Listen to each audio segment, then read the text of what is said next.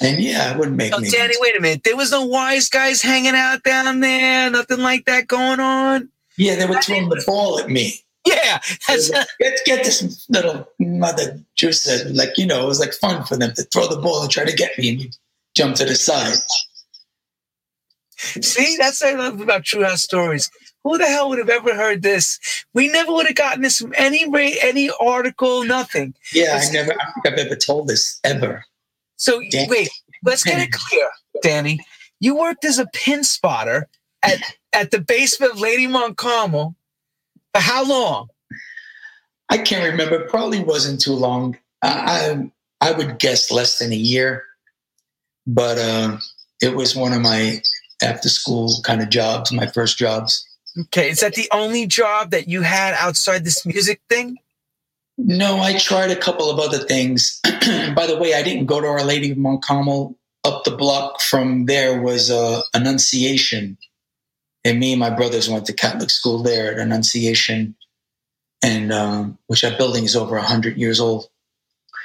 Um, yeah, there's Annunciation, Eli Whitney, Our Lady of Mount Carmel, all within five blocks.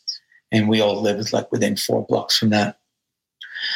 And um, I worked in a deli around the corner from my house, you know, after school, sweeping. Uh, was just like a breakfast lunch place. So after I got to school, cleaned the coffee pot, the grill, nothing significant. Only when I guess I was 16, got the job at, it was called the Miami Lounge. It's on Union Avenue, right near McCarren Park. And it's still there. It changes over once in a while to different types of restaurants, but the layout is exactly the same. I got to do a video tour of. Uh, You got to do that. Yeah, we would love. Yeah. But right, so now give us the layout of what your first at the Miami Lounge. I'm guessing you went from the other spot. This is another official job that's going to come into play now. right, um, What year is this about? seventy six. So 10% fully all over the radio. Yeah, things are starting to now cook a little bit. Disco is starting to become the word disco. right. So before it, you know, I think on this on the industry scene, the word disco was happening because of places like the gallery and so on, but it didn't explode until about 77 globally. And with the opening of Studio 54 in 77 and the Paradise Garage opened in 77 Yeah. for the record. And Ralphie D gave a job at Odyssey 2001 and Yeah. being part of the film and all, as an extra. I didn't know that. Yeah, he's he was he was part of an extra. They had him do an extra part, Man, I didn't see it forever. and there goes Ralphie D becomes the Saturday night DJ. You know, for the next three years. But anyway, you you're doing your thing in over in Williamsburg area, or Yeah, So there was um, bands like El Coco, you know, the Coco Motion, Mondo Disco, and let's get it, get it together. yeah, Let's get it, get it together. everybody used to do the. It was called the walk back then. What is it called now? The electric slide or something? Yeah, like the bus stop. It was a couple of things. Yeah, remember the bus stop? They won't do the Yeah. turn, the walk. Yeah. So that that's my memory of the Miami Lounge, playing El Coco, and the people doing the walk. I got stories, Lenny. You might need a That's all right. I love it. This is what people want to know. Like I said, this is wonderful. It, we're happy to hear them because, like I said, nobody gets to hear this stuff unless you tell the story. So pre-disco, as I'm mentioning, like Ecstasy, Passion, and Pain, and early Trammps stuff. I think one of the songs back then that I could really say filled me up with with disco before disco.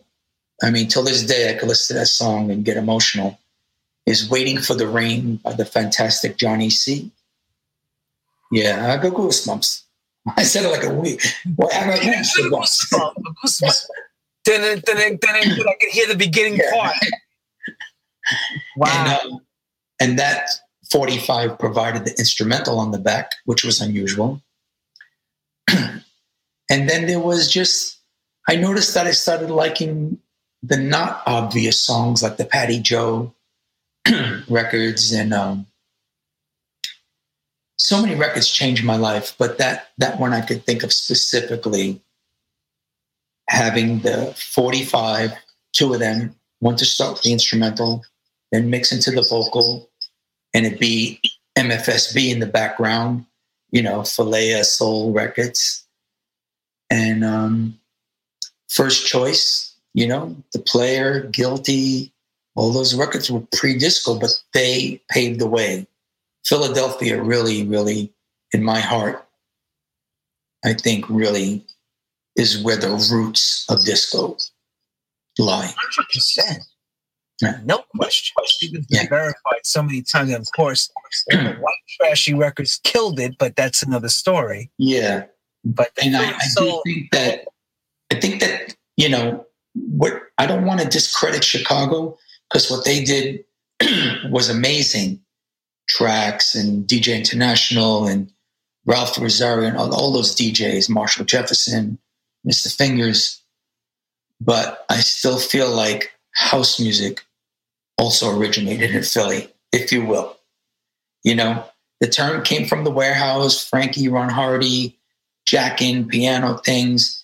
But I think a lot of that was coming off of the Dr. Loves and the Love Sensations and the, you know, the, let no man put us under. Hundred percent. In fact, I can hear Frankie today. He would say, "Disco's revenge is house music." Yeah. Down. But here's the thing now, Dan, you're about 16, 17. Hmm. Are you seeing you're playing out in Brooklyn? Are you seeing this as a career at that time? I mean, uh, we're talking in at this age now, but at that mm. time, can you see the projection of that as this is going to be a career path for you in that early stages?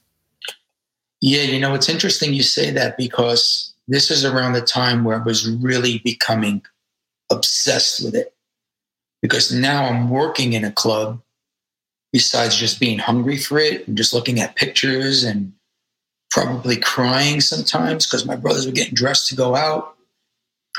And they're, you know, I'm 14, 15, and I can't go out, you know, and I'm getting like jealous because they want to go out, drink, drunk, fight, pick up girls, like they ain't going for the music. They ain't going for the lights. I want to go. I want to hear that. I want to see that. And um, now I was doing it, but this also got um, a little tough because now I'm. Let's say I'm 17. I'm in my second year of high school, and now I'm displaying no interest in school, and I wanted 100% be a DJ Ooh. My parents are like, "What are you? You ready for this?" Here we go, everyone. This, everybody's got the speech. I'm waiting to hear this one. All right, so my mother's like, "What do you mean you want to be a DJ? What do you mean, like cousin Brucie, Wolfman Jack? Who knows these people? I don't know." How Murray the K. Let me say it slow for everybody. Murray the K. You want to be like them? W. What do you mean? What do you mean by DJ, Danny? Yeah. Like that. Replace a band. I just want to stand in a booth from 9 to 5 a.m., shut everything off, and go back the next day and do it again. But I was too young. I wasn't really even allowed to go to nightclubs yet. you mentioned um, Paul Casella Monastery. And I want to bring that back because those are clubs my brothers and a lot of my cousins and relatives. My mother was one of nine children, so I got a, a, a lot of cousins, probably neighbors of yours. They're all over Long Island. And um, so somehow my brothers talked to like the bouncers at uh, Monastery, which became Butterfields and they sneaked me into this club where girls had to be 23, guys had to be 25 with jackets to get into this place when it became Butterfields. But they snuck me in just to see the DJ, see the lights, hear the sound, and get me out. Well, Paul wasn't there that night. It was Jenny Costa. Can you believe it? A female DJ that long ago. And uh, I haven't seen or heard from her in ages, but I know she was doing a radio show. So she welcomed me. She's like, "Who is this?" You know, she gives me a hug. Cut up here, you know. She, my brother's like, "You just let him see the place." like, so like Paul when he first met me, like, who's this kid? Jenny was uh, super cool. So I saw the club. I saw people dancing, and then I could say, then then it just felt like this is where I belong. It was a natural feeling, right, Danny? Come on, it was natural. That was Nobody it. understands that. Nobody understands when we say that. Yeah. It almost makes no sense. Why do you want to see these strobes and disco balls and dots? And And wait till he tells you later about his walking into the garage the first time. Like I'm about. He'll tell you, I know it's gonna come because that's a life change. That's like meeting God when you come to the garage. You know, he's gonna tell you later. when you're reborn. You're like, you never, you know, you thought you were a DJ. Like I tell this all the time. You think you're a DJ till you go see the Paradise Garage. You hear the sound system and Larry Levan. You go, you don't, you go, you just, you just stop. I remember being sick that night. Just sick, but in a good way, going, I got to go home and throw everything I got out and start all over again. but anyway, this is Danny's story. It's not Lenny's story. So Yeah. so we've now you get to go in Butterfields. You meet Jenny Costa, and Jenny became a very well-known name. She played in Queens in the Brooklyn circuit, couple She didn't travel around the world, but she was a disco DJ that Disco 92 fell in love with. They would have her do some mix shows, and eventually she wanted to do Hot 103 and played all those. Dynamite Fever shows that they have going Yeah. on. That's what he's talking about. Wow, Dan, I didn't know you met Jenny so young Yeah. because Jenny's Jenny's got about 66, 67. She's only a few years older. Right. She's not Hey. that. Um, She was young too when you met her. for novelty purposes, on the same night, my brothers got we they got me in Butterfields and Elephas. Elephas was oh, I got goosebumps again. Look at that. Is that Tony Geo playing at It was that night. It was Jimmy U, Y Jimmy U. And I remember hearing, "I don't want to lose your love" by the Emotions. Holy smoke. I was like, "Where am I?" I didn't want to leave. I didn't want to leave. I couldn't stay because my brothers had to get me home. I was young, and uh, that was so many pre-disco moments. And then I started going there regularly. Um, people may not know that's the if you know of the famous serial killer, the son of Sam. He shot people in a car right outside of Elephas, and um, now it's uh, Steve Aoki's father's restaurant. it became a what is that restaurant called again? That's, he is referring to the Benihana. Benihana. Yeah, How I learned about that, about on that what you just said. George Benson told me that. George I even Benson. knew about Steve Aoki and his father. And the How reason George Benson know that? George told me, no, I'll tell you why real quick. George was the, the next door neighbor to Steve and his sister. And his father came to George and wanted him to invest money in the Benihana when it was starting in the 70s. That's how cra- he told me that. I was like, what? I didn't know that. Oh, It's crazy. You just go on and on and on because this is, these are the things that weave together. You know that you would we're talking like the way we would talk in record shops and record pools, and you meet the other DJs and you hear stories like this. But it's it's it's so missing now that it's it's depressing. This is why I created True House Stories to have Wow. people like yourself come on and give the education because there's this place, this is not written anywhere. I know it's not. This No, doesn't exist. Sorry. Keep going, Danny. And it's incredible. And stop being shy. You got more to tell. Come on. all right. so- Elephas. Wait a minute. Did you realize in Elephas that was a Richard Long sound system? no, That was an RLA. really, And he had three way crossover, Jimmy U in that booth. yeah, As I saw the pictures, I wasn't old enough to go yet, but I did see. yeah. And I spoke to Richard, and then that was one of the on his pamphlet back in the day.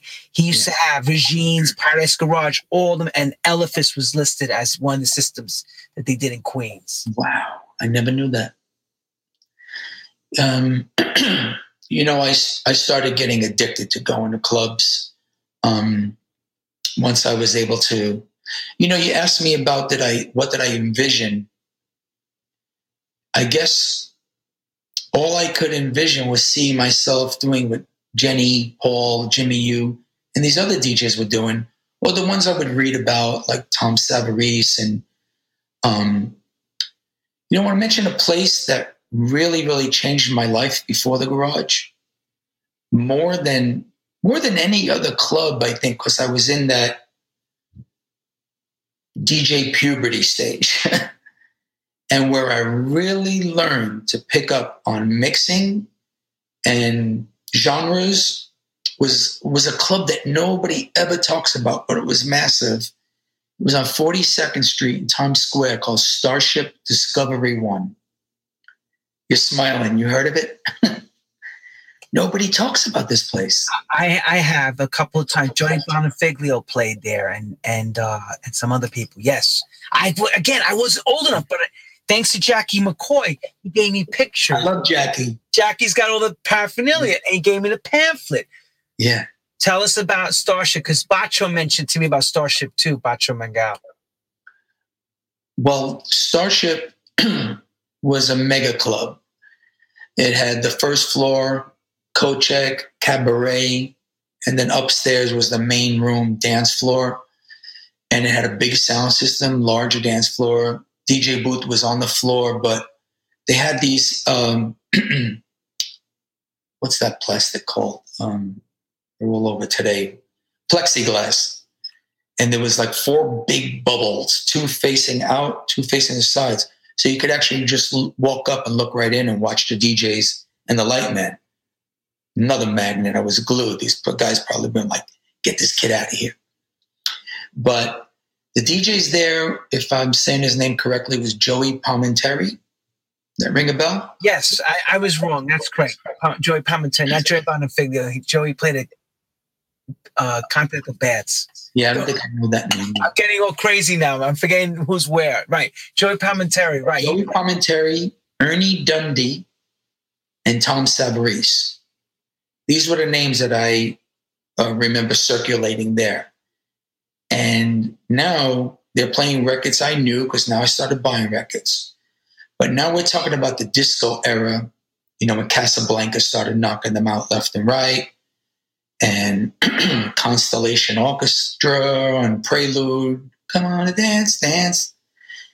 And then, so they were playing that high energy disco, macho, I'm a man, um, you know, goes on like forever and it's funky and grungy and has the breaks and the drums, the percussion.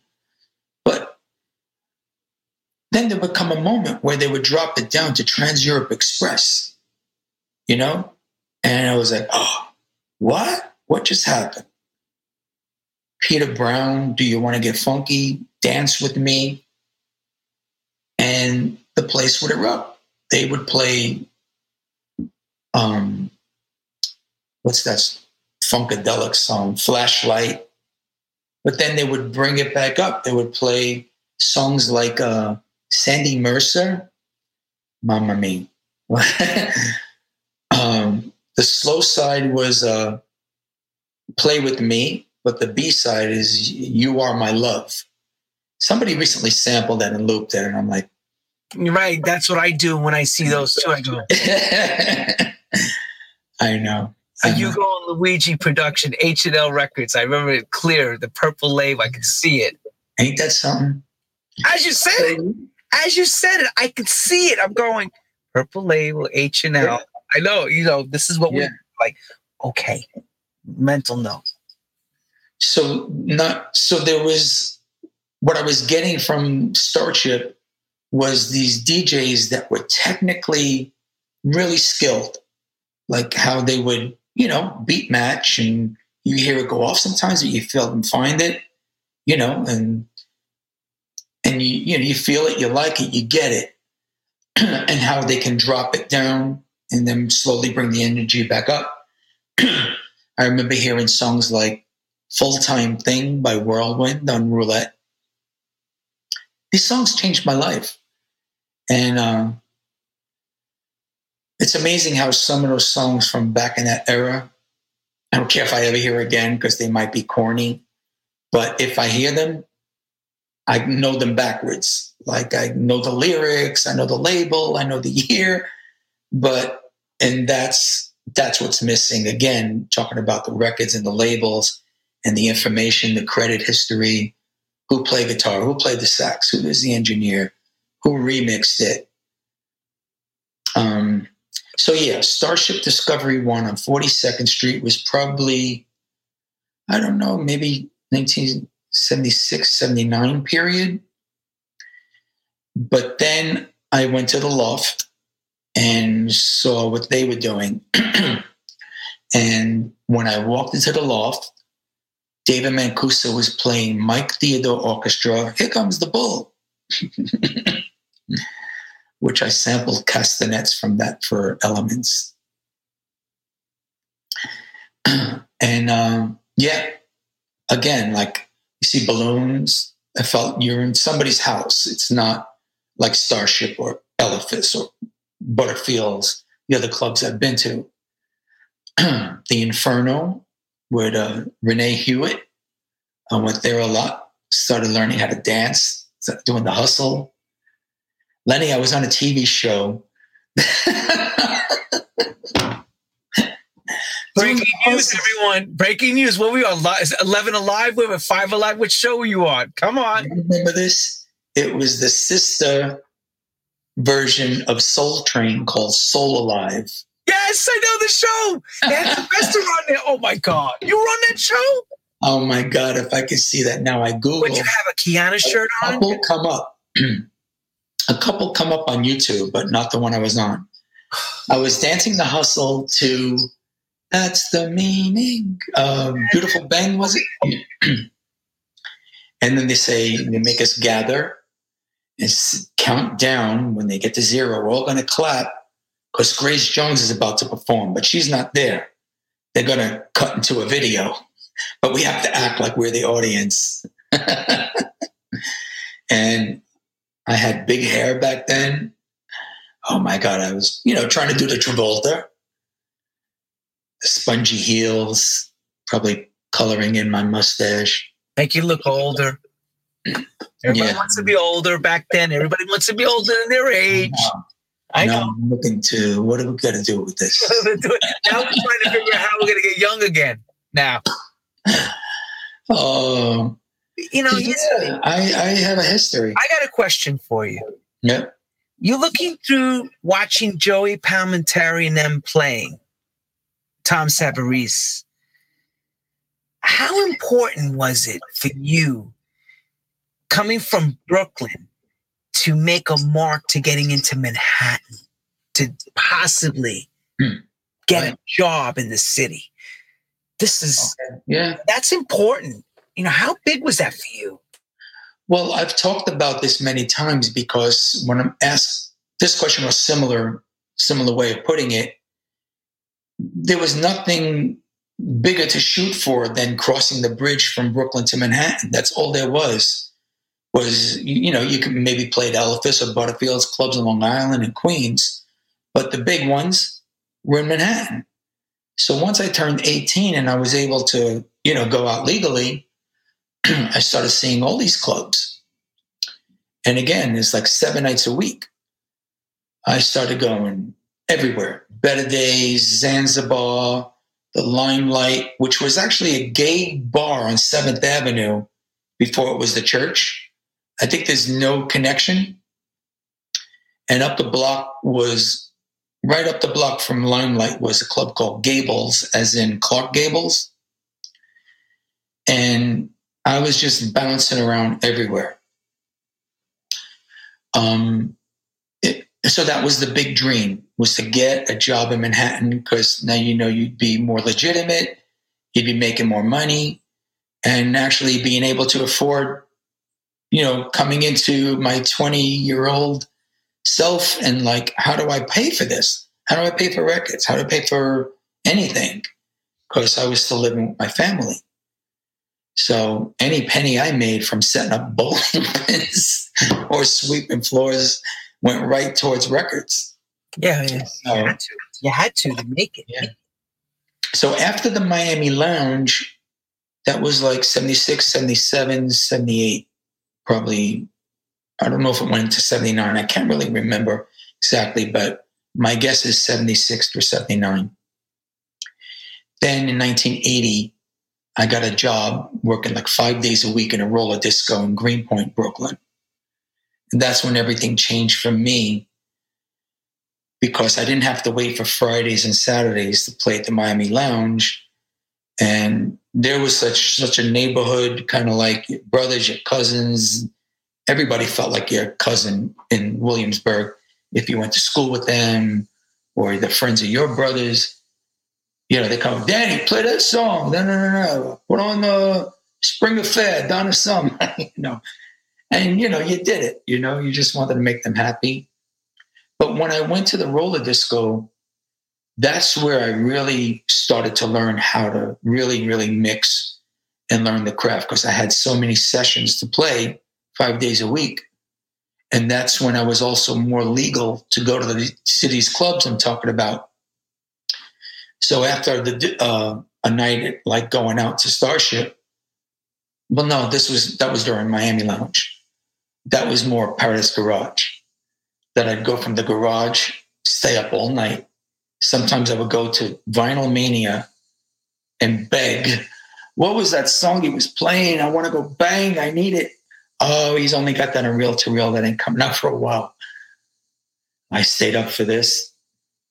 Then I used to go straight from the garage, not always, but a couple of times from the adrenaline, straight to the roller disco to do the matinee at noon.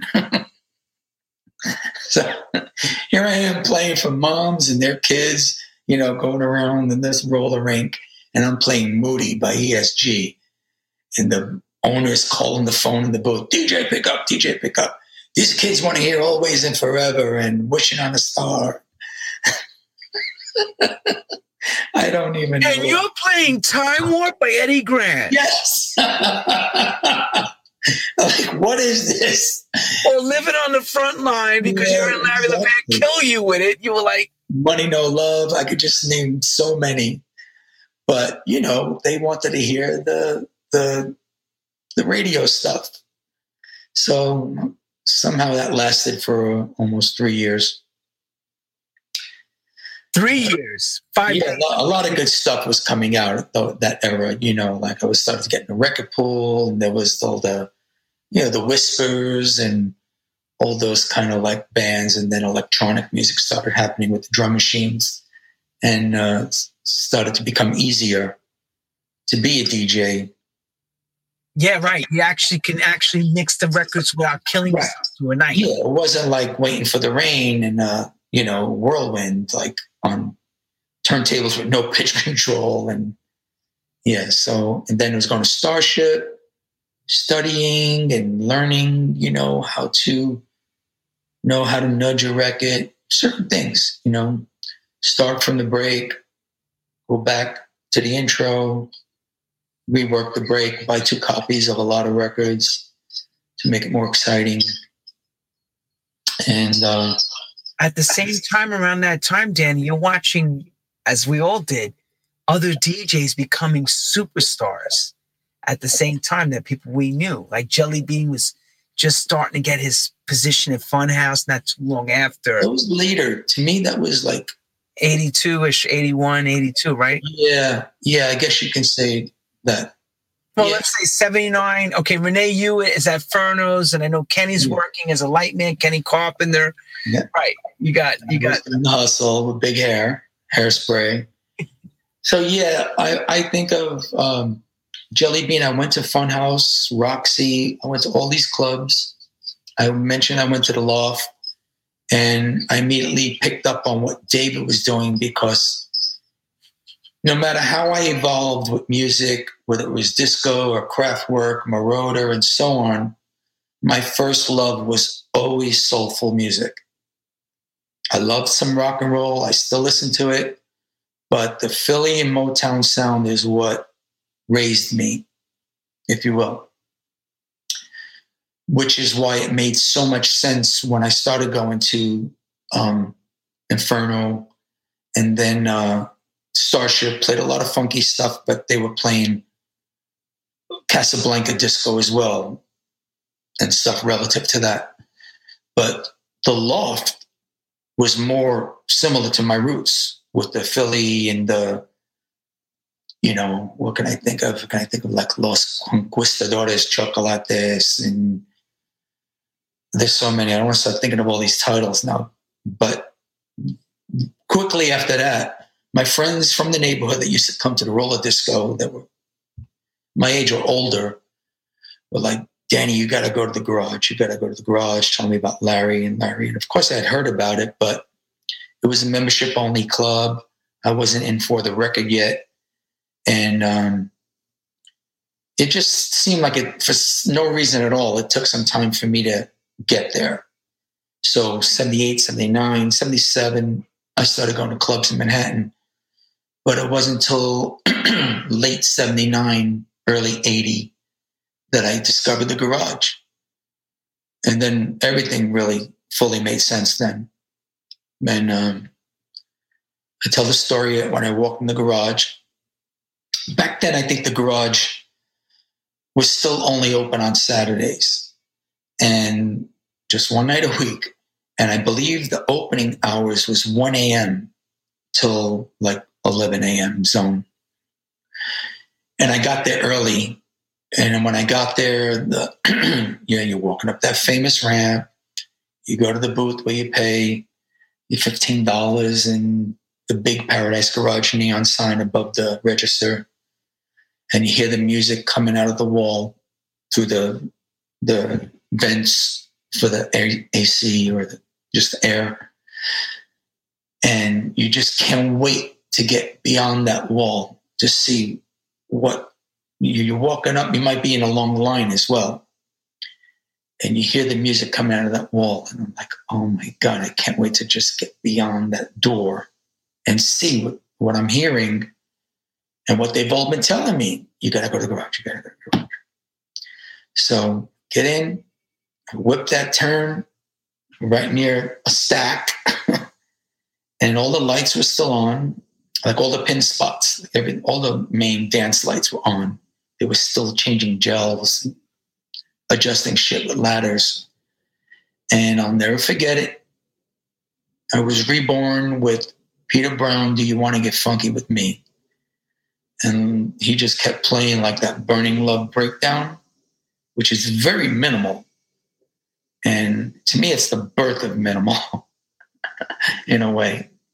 I wanna take a fire on its high. Yeah. It's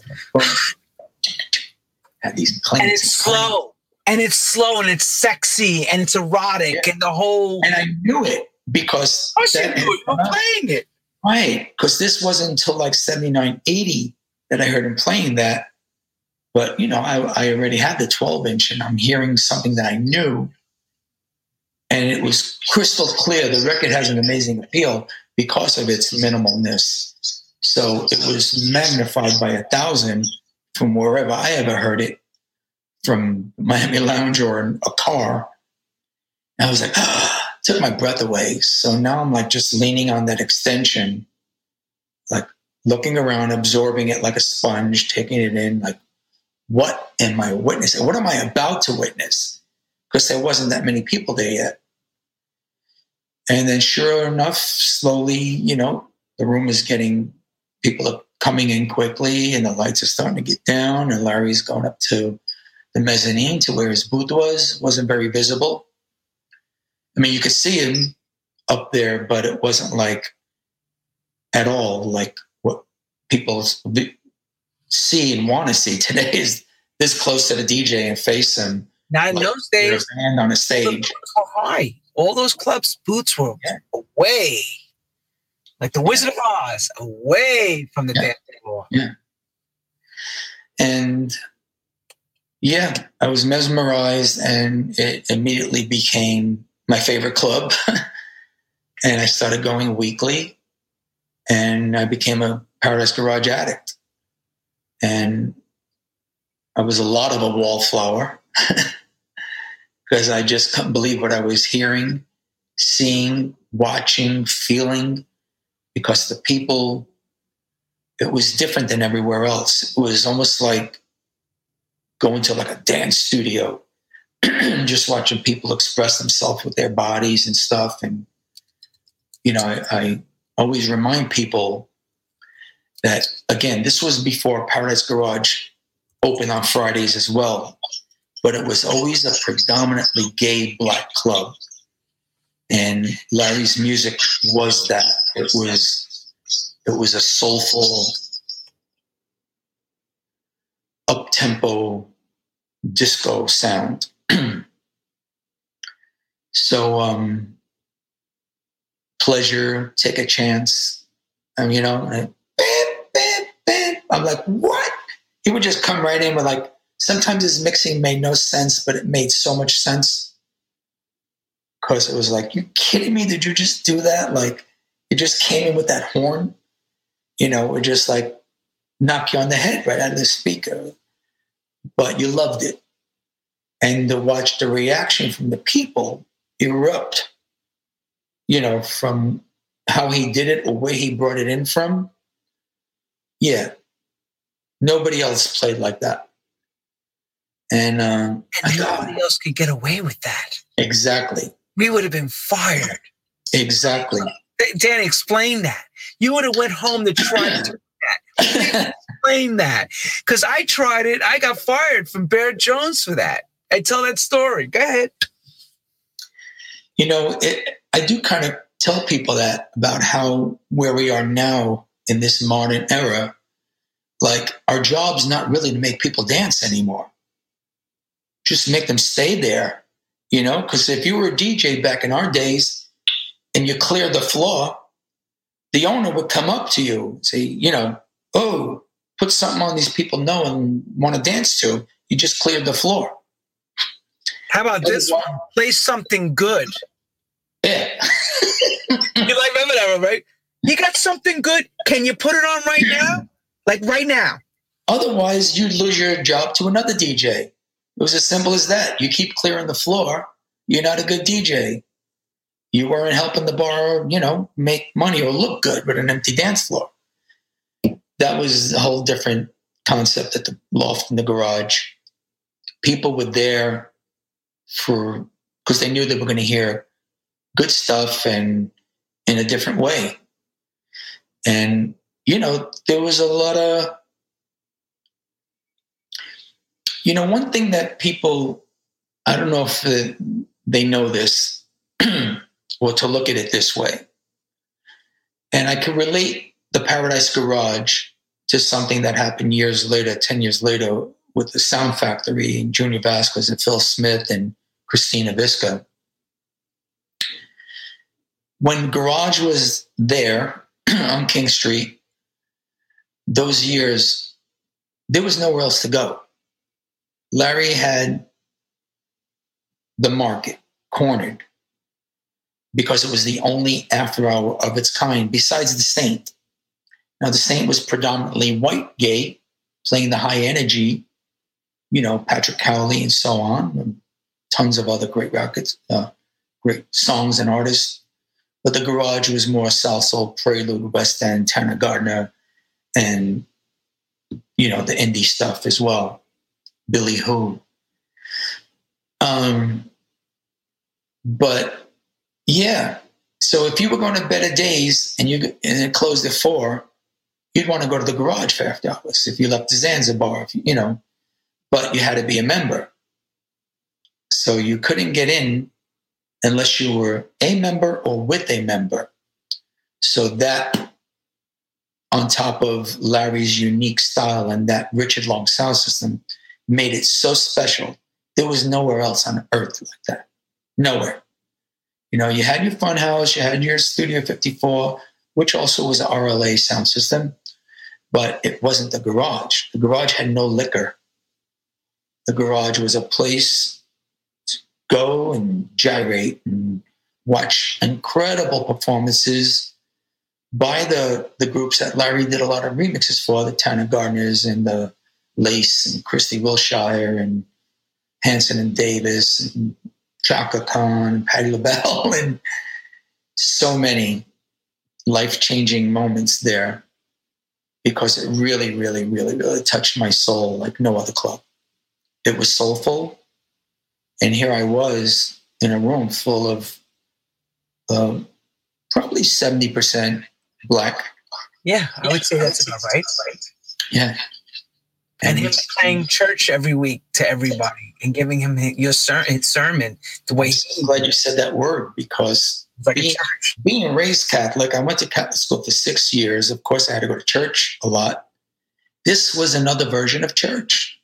It just was like, okay, this is the after party after you went to church, some some kind of thing, because what Larry was doing with the music, the people were reacting to it, and uh, what's the word? Um, not reacting, but participating the people were participating with the song.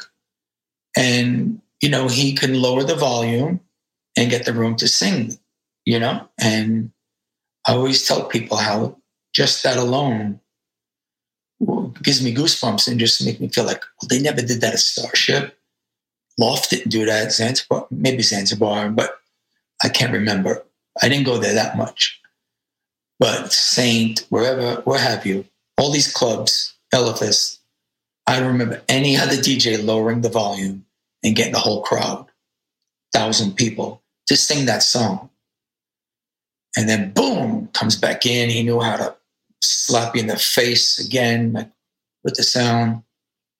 So I learned a lot there. I learned from Larry how to be an artist as a DJ, how to make people feel what I'm feeling inside through the song, through the track, through the mixer, and through the levels, knowing how to keep back and not put everything on 10. You got to save that. That peaking, right? That peak feel when you want to yeah bring the room to that exact crescendo. Crescendo. Natural crescendos. No snare rolls. no, no, no com- disco confetti. We're talking to the music. Yeah, there was no uh, snare rolls. There was no uh, knobs on the mixer that would give you the cappuccino. Yeah, the air street. if you wanted a flange, you had to put 22. Come exactly. pick up your coffee. Number 22. Pick up your coffee. None of that shit. Bravo, Danny. Yes. That's where I learned it. You know, I love my effects. Don't get me wrong. I love the Pioneer mix of the onboard effects. But, you know, less is better theory. No, your effect was like how we all had on a piece of vinyl with maybe uh, some sort of air effect or something. But yeah, I said if you you could put flange on the mixer now, but if you wanted to get flange back then, you had to play two records at the same exact time, or we used the reverb from the reel to reel to get the the reverb that made no sense off beat, but it was fun. Right. Mm-hmm. Right. It was an effect. Right. All, all par for the night. And you know what? At that time, it was so fresh and new. Even if it was offbeat, it was okay. Yeah. It was natural. Yeah. It was a natural. And that's the thing about Larry. Like he took chances. Um, people need to know and understand that he was working with Thorens turntables, which had the wheel in the middle. And, you know, had to keep lifting up the needle. You couldn't really back cue on those turntables which in latter years, Larry just got to the point where he stopped mixing and just let records end. People would clap and then he'd start the next one. That's another story. That's an, yeah, that's another story. But here, that's another I, zone. I do remember Joey and them having to run up to change the rubber bands because through the night, the bands would get because they were belt driven, the bands would get wobbly and the songs would get but that's a whole other thing. That was yeah. being in his living room. You were allowed for him. He was who was going to fire him? His daddy, Michael Brody. I mean, who's that's all you. It almost happened. I know some stories where it yes. almost happened. Yes, but, yes. Uh, again, I don't want to get to the negative side of things. You know. Ah, well, at the same time, like you said, he cornered the market all those haters were on the side praying for her to fall off her crown. Just like every great DJ has that happen. Yeah, because you had one club and a hundred thousand DJs that wanted to do it. Right. Everybody wants to play. Yeah. I could be better than him. I could do better. I am this. I am, you know, you hear this all the time. Yeah. Oh, he's tired. But but I don't know him. I, I got to know Larry through the record pool, through going to the office a few times for membership and all that. And um I don't think what I got from him was that he was an insecure person. I think he felt stable and comfortable at his job. I mean, Paradise Garage and Larry were, you know, a marriage with Rich Long and the sound system, Michael Brody and Jaime. And um, it was a family. And they it was like an extension of the loft, just, you know, a hundred times magnified, where you felt like you were at a house party, but at a big nightclub. You were greeted by the co-check people. You got to know the people behind the bar in the snack area. And um, it was cool. Security in front was always friendly too. Noel. Um, what I was going to say is that, yeah, you, you could sense where some DJs were insecure because, you know, it was territorial back then. You know, everybody wanted to cross that bridge to Manhattan and get a job in a big club. So because you made it. If you got Manhattan, now you're right.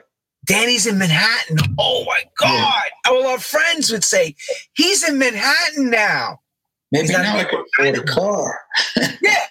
We're not talking even about the money, but that you crossed the bridge and you got yeah. into an establishment that yeah. lets you play the whole night. Again, yeah. opened to close. There was no opening DJ then. Right. None of that stuff. Exactly. That was our job. And that's also part of where it made sense, just made simple sense that we told a, a story and a journey. Because you're not going to play for eight hours, nine to five ish, or, you know, 10 to four, whatever it might be. You're not going to go in there and start with, uh, you know, San Francisco by the village people. You're going to start with the early, you know, slower, funky. It could be, you know, cut from a Stevie Wonder album or something. You know, all I do, whatever. But you tell a story, and then you have your natural crescendos in the night. Which at the garage there was a lot of crescendos because it was within the, the songs, a lot of them. And if the band played, forget it. But you were just as excited when Larry came back on. That was like another crescendo. Yeah, because he would rock you weekend, either before the show or after the show to get everybody hyped up again. You're like, yeah. You, you know, six o'clock in the morning in garage is like 1.30 in the morning yeah. at the place. It's like six right. o'clock was fully full. Remember, Danny, yeah. 6 a.m. is full power there. It's not like, you know, one o'clock at a regular spot. And again, Larry could drop it down to Heartbreak Hotel by the Jacksons. And you're like, what? You know, and you loved it. You loved it. Because, you know, you knew he wasn't going to stay on like a down tempo, dreary kind of feeling unless he was in one of his moods where there was one time where he played it four times in a row. It's like, what is she going through? he's, he's pushing his record down Embrace throat. All right, so the education of her being a drama queen, and then you had other DJs like Jim Burgess at right. West, and all these great, great DJs yeah. doing their things as well and making major impact with records and club wise. You're growing up coming up. This is pre-house music, everybody. Pre pre-house. It's still disco. We're finding R&B disco, which is becoming like D Train era. That stuff. I know you're making a way now that you want to get your own spot. What do you do now? You're getting all this in, and you're saying to yourself, I, I I need to do what I do now. Right. What's where we go from there for you? Right, because this would be like what happened after the roller disco, you know, and um, you mentioned D Train, and that's where I started to like get those records. While I was playing at the roller disco, I would stop at the Prelude office, West End office, Bobby Shaw, you know, get promos. He was always cool, and um, this was pre. This was before Strictly Rhythm and Nervous and Emotive and Eight Ball, but um, electronic music, drum music, Skipworth and Turner, you know, uh, Billy Ocean these records were coming through with drum machines and making it easier for us to mix. Thinking of Dynasty and uh, Shalamar, you know, it was all becoming like a sound for the roller disco, but a lot of it was a garage sound too. I mean, he didn't really go into like, thank God, a freestyle zone, you know, like, because because you had like the once "Give Me Tonight" "Let the Music Play" came out, you know, um, that took it to a whole different genre was born, which kind of like stemmed from a Planet Rock numbers by Kraftwerk, but that's a whole nother story in itself. But um, yeah, so it was like, where am I taking this? What's the next phase? because the roller disco wasn't going to last longer. But now I had skills. Now I was in a record pool. I joined the Shure record pool in the Bronx. Bobby E. Davis. Yeah. His name is on Slammed Again. Alexis P. Suda. Bobby passed away, rest in peace. I didn't know that. I found that out later in years. And uh, so I was getting all the promos. You pool. You, Timmy Regisford. That's yeah. right. Benji Candelario. That was the only pool that would have me, guys. Yeah. I couldn't get him for the record. Yeah, me either. No way. Never happening. Till later, I became the producer DJ. Then they want you. Right. At that time, Bobby's like, come on, you come with us. Judy had, had her elite. Uh, yes, Judy's pool, for the record, was the creme de la creme. But yeah. if you got in a record pool, Danny, how important was that? Even getting in a record Oh, just getting in a pool, yeah. It's like, I got in a pool. Yeah. You felt validated, you know? And so now comes about 1983, and the roller disco closes, and I'm out of work. Um, I, okay, so now I'm of age. and I don't remember where I saw an ad, but there was an ad for a nightclub in Manhattan on 39th Street and 2nd Avenue called Stix, S T I X. And I applied for that job the same day as Leslie Doyle. We both auditioned separately and we both got hired. Stix was a, a gay club that was formerly called Barefoot Boy, which I didn't know of. And now it was this new club, Stix, and we got hired. The thing with Stix was that it was more of a lily white club. So, you know, you would, he, songs we'd be playing was like Bonnie Pointer, Heaven Must Have Sent You, and Twilight Zone, and, you know, these disco y kind of records but now I'm just such a big garage head. I only got to play garage mu- music during the opening, but then you had to get into this more of a saint vibe. And I was like, Ugh, I didn't really like it. I just wasn't into the fluffy, high energy Carol Jiani music. Uh, I mean, I love, I love, gotta, gotta give it up for Hit and Run Lover. But so many men, so little time, and high energy, and hated it, hated it, hated it. But it was my first job in a club in Manhattan. So, you know, you're a DJ, you got to play. Did you, did you have to play ABBA, Lay All Your Love on Me? the visitors. the visitors. oh, you know what I mean. I, we know about the visitors, but I'm talking about the Lay All Your Love on Me is like the gay anthem at the Saint. Were you having to you were having to compromise your sound to fit the job, to keep this job, right? Yep. hundred percent. This is where I go back to how Larry Sylvester. Don't stop. You're moving me. I mean, don't get me wrong, some of them were cute. But when it got into like the you know what I hated?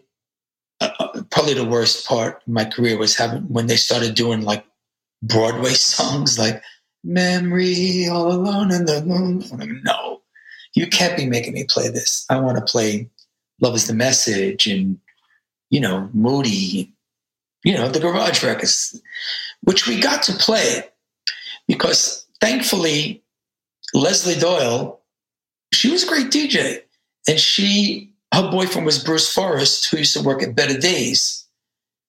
And this is when I got into For the Record, because now there was a connection. So now I'm playing at uh, Stix regularly, three, four nights a week. It was just me and her, it's open seven nights a week.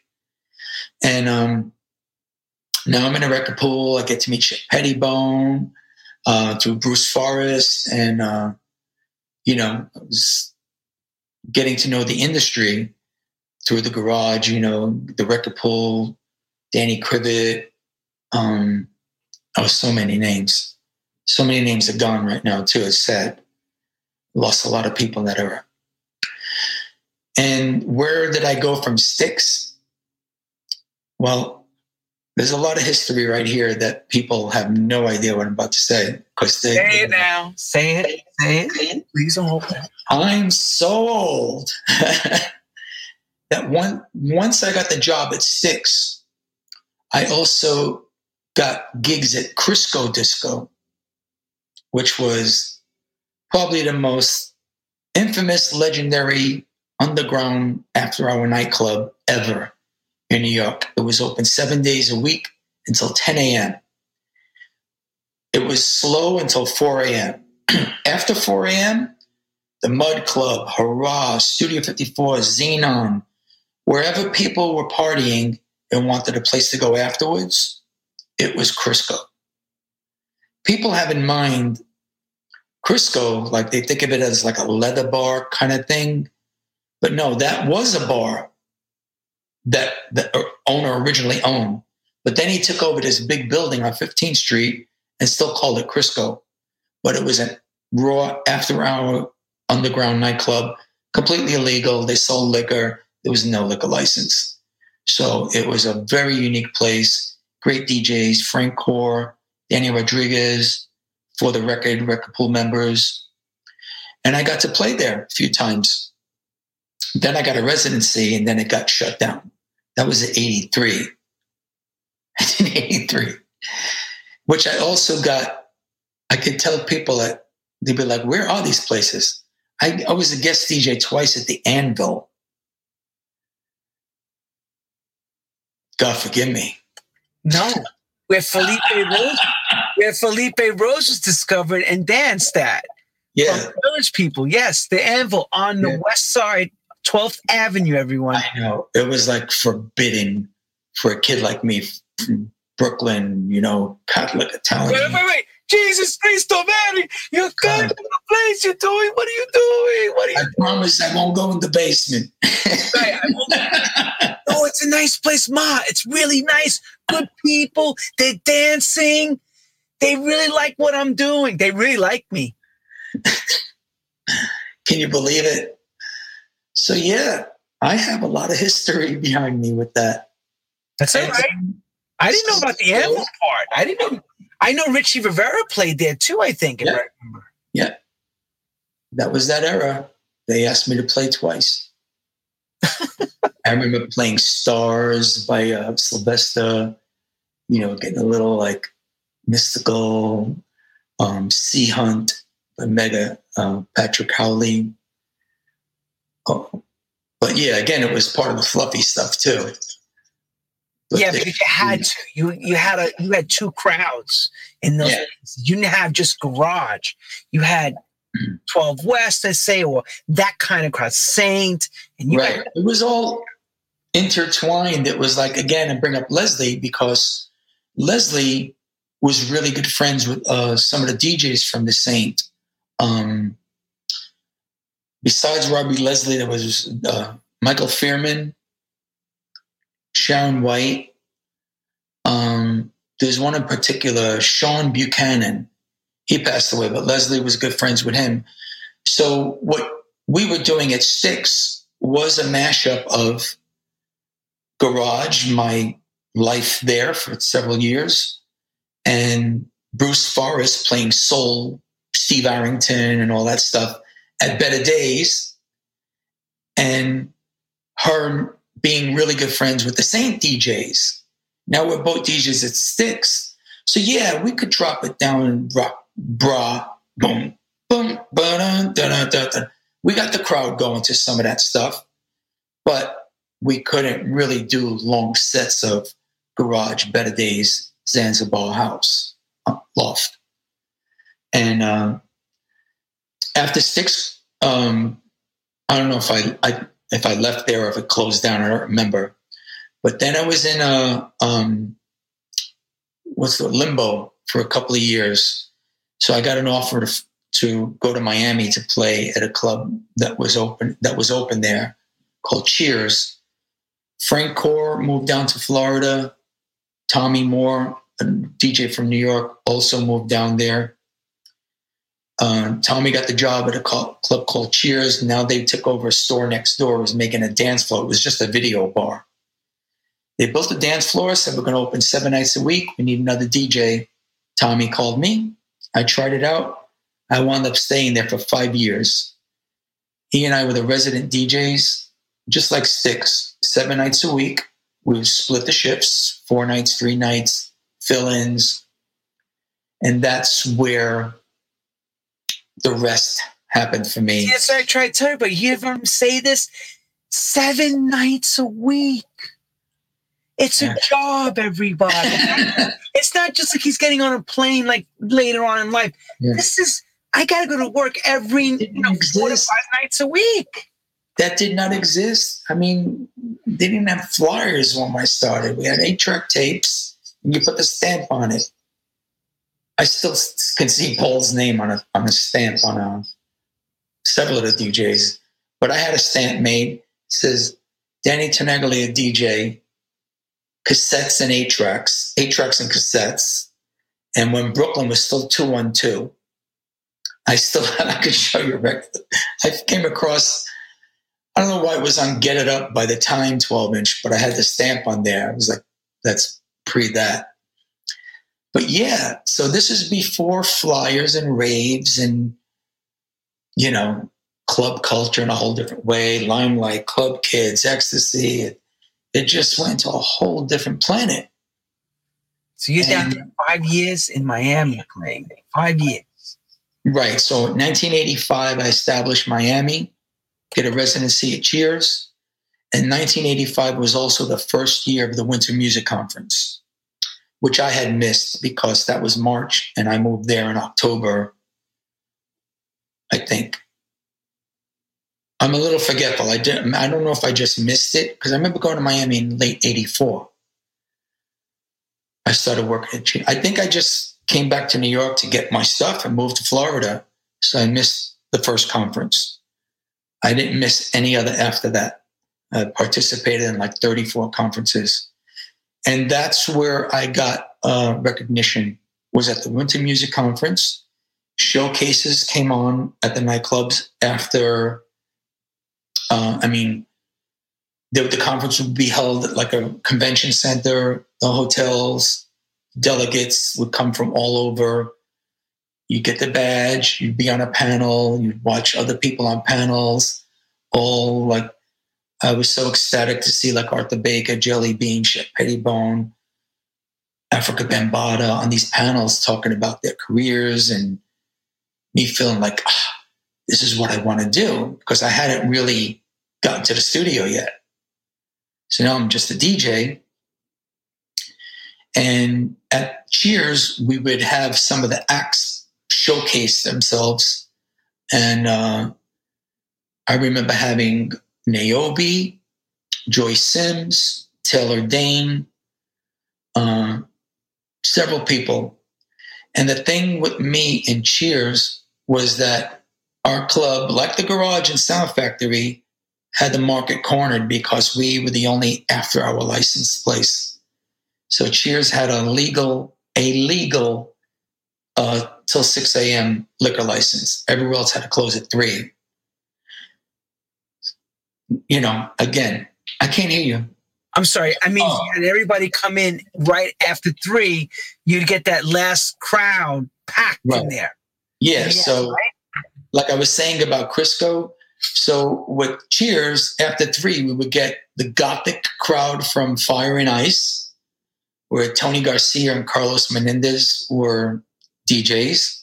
Where you know, it's funny. I, I just played a record in Brooklyn the other night that the the sound guy sent me a text yesterday saying, "I can't believe you played that. Thank you for playing that." And it was definitely from my uh, gothic period. Do you know Our Darkness by Anne Clark? Yeah, it's uh, it's got a punch to it, and it's it's it's like this woman speaking poetry.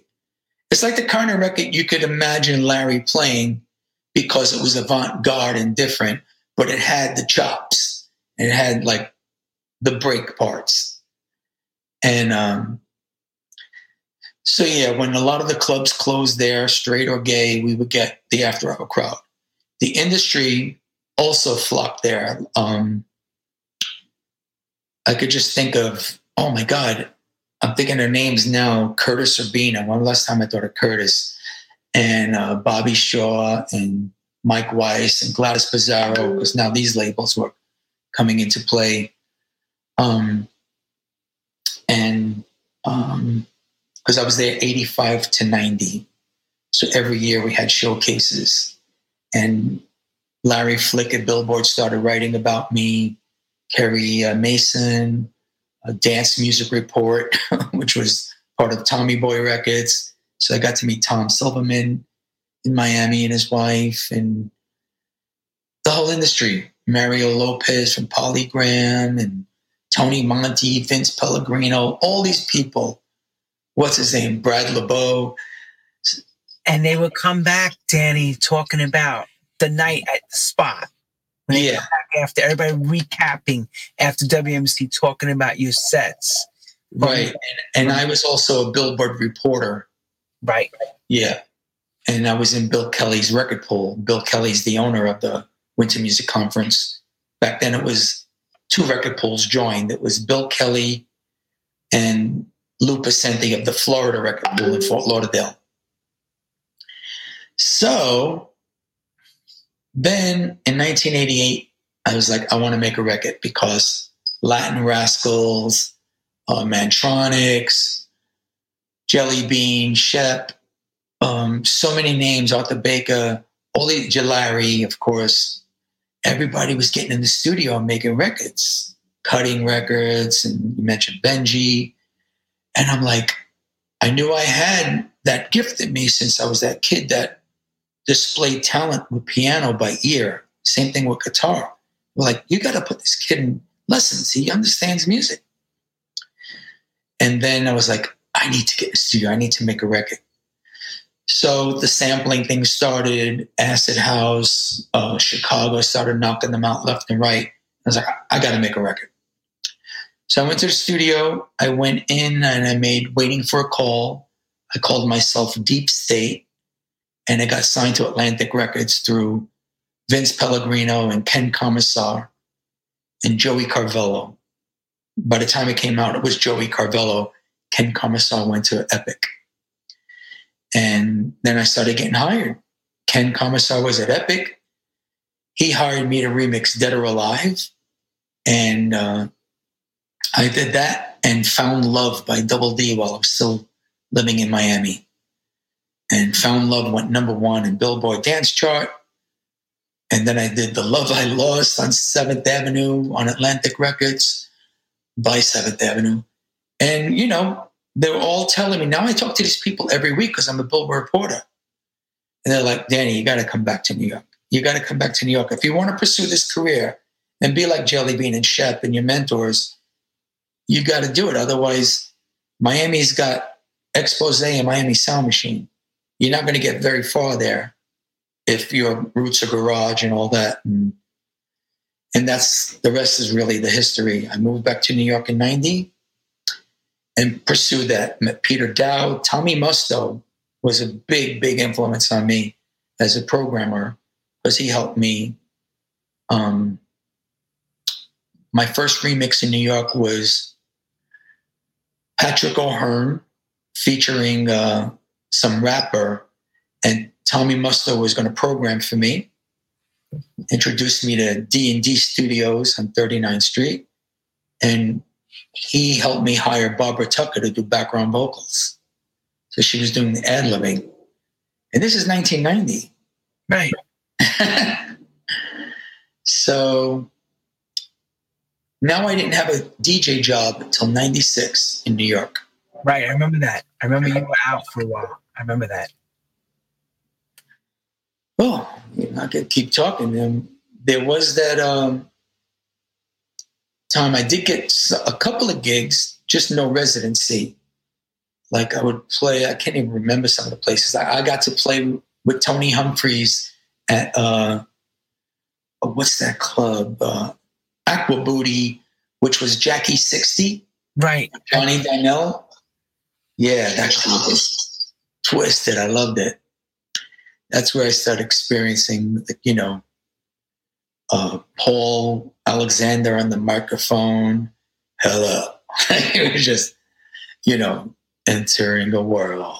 It was like almost like poetry, kind of like House of Xtravaganza type phrases and things. But Johnny Dynell was the main DJ, Jackie 60. But then there was a night called Aqua Booty, and I played there a few times, even with Ted Patterson. I love Ted Patterson. Oh, yes, Greg Cuoco. That's who did Aqua Booty. Greg Cuoco. Greg. I saw him in Whole Foods once or somewhere like that. It was like, Greg. So you had me, Tony Humphries, Ted Patterson, and I can't really remember who else. And so I was guest DJing at some of these places. You know, I don't remember what year it was, but I can also tell people I actually got to play at Studio 54 once. It was horrible. it was like this off night. They rented the place, you know, because it still always remained as a theater for for events. And do you know Jackie Christie? She, yeah, she used to be at Eight Ball Records all the time. Well, some promoter, I don't remember who it was, hired me and her to play one night at Studio 54. And uh, the DJ booth was in the opposite of where the main DJ booth was for. What was that considered like the main seating area when you're prestigious? Oh, you mean the um, orchestra seats and all the. Um... Right. Yeah. So it was in the opposite of the where the heyday DJ used to be. And it was, you know, it was a, a flop, but I got to play there. yeah, unless you played during um, the era of Richie Kaczor or it's that's the true studio. Tom. Nicky Siano. Nicky Siano yeah. Ken, even Kenny Carpenter. Yeah, yeah. Got it. Yeah. I got to meet Michael Jackson there. Yeah, I know. I saw the pictures. That picture is around. Yes. You know, I've never posted that picture on Instagram. I don't know why, but me and my manager, Guy, was talking about it. It was like we come across flyers for something, uh, for some merchandise, and because you never use that picture of you and Michael Jackson. I said, I don't know why. I said, I think because I can't just post it without telling the story. Yeah, you got to explain it. Yeah. yeah. and it's like Instagram is like a lot of It's just me and Michael at studio. Eh, we want to know. More. We know with you, there's always a story. There's always, there's always a story. It has to be, you know, because you're not just.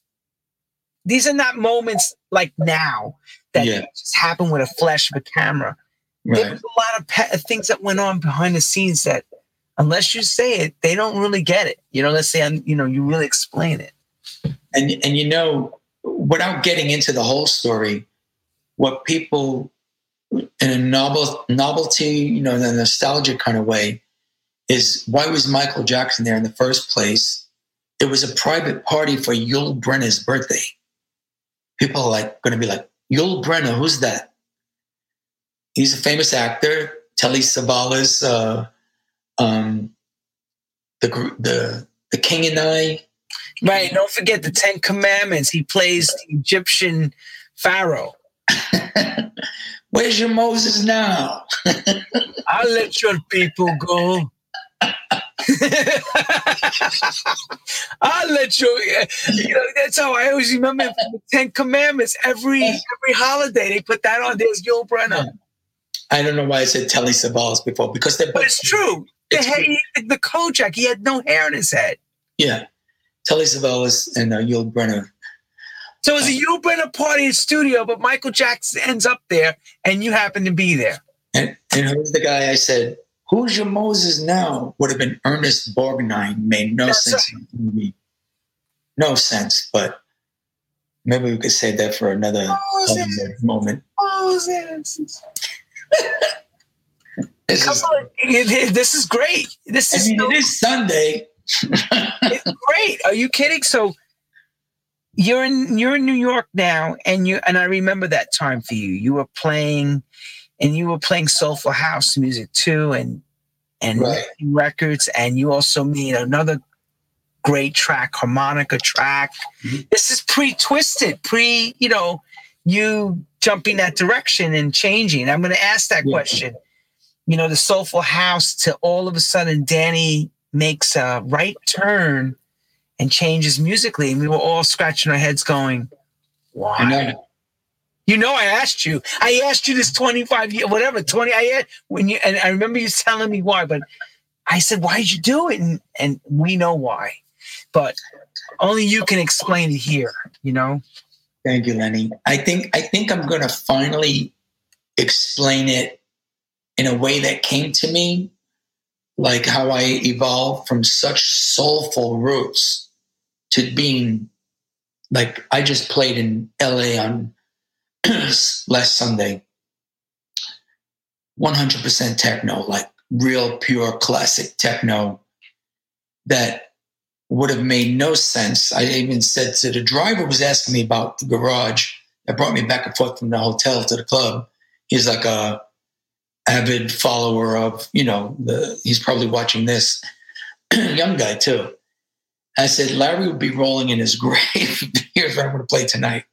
But at the same time, I think he'd be proud to see because you know nobody maybe thought that he would be playing uh, Problems d'Amour, you know, and records like, you know, some of those off the wall tracks. And um, um, so I'm going to explain how it came to me, how it changed. First, I'll say that there was a, um, besides Jackie 60 playing a couple times, Johnny Dynell and Aqua um, I was, uh, it came to me before some of the other small places that I played. Um, and I wanted to mention that um, Matt E. Silver, does that name ring a bell to you? He was a promoter. I remember that. I, I, I haven't heard that name. I can't believe it just came to me. I can't I remember, remember that. I was like, Matt East. I remember that name. Yes. Matt E. Silver, um, in my in Manhattan, the Club de Sound Factory was only open on Saturdays. It was similarly designed and built to be a model of the Paradise Garage. Saturdays only, no liquor, dance party after hours. Junior Vasquez was a DJ that all originated for him, Christina through Bassline but I never got to go to Bassline because I was living in Miami. And then Matt E. Silver, I don't know if he convinced Phil, but he opened, got them to open Friday at the Sound Factory, and I got to play there with Louie Vega, Doc Martin, and uh, Derek Fox. And um, Junior wanted to kill us all, but that's another story. but yeah, so then eventually they opened Fridays as well.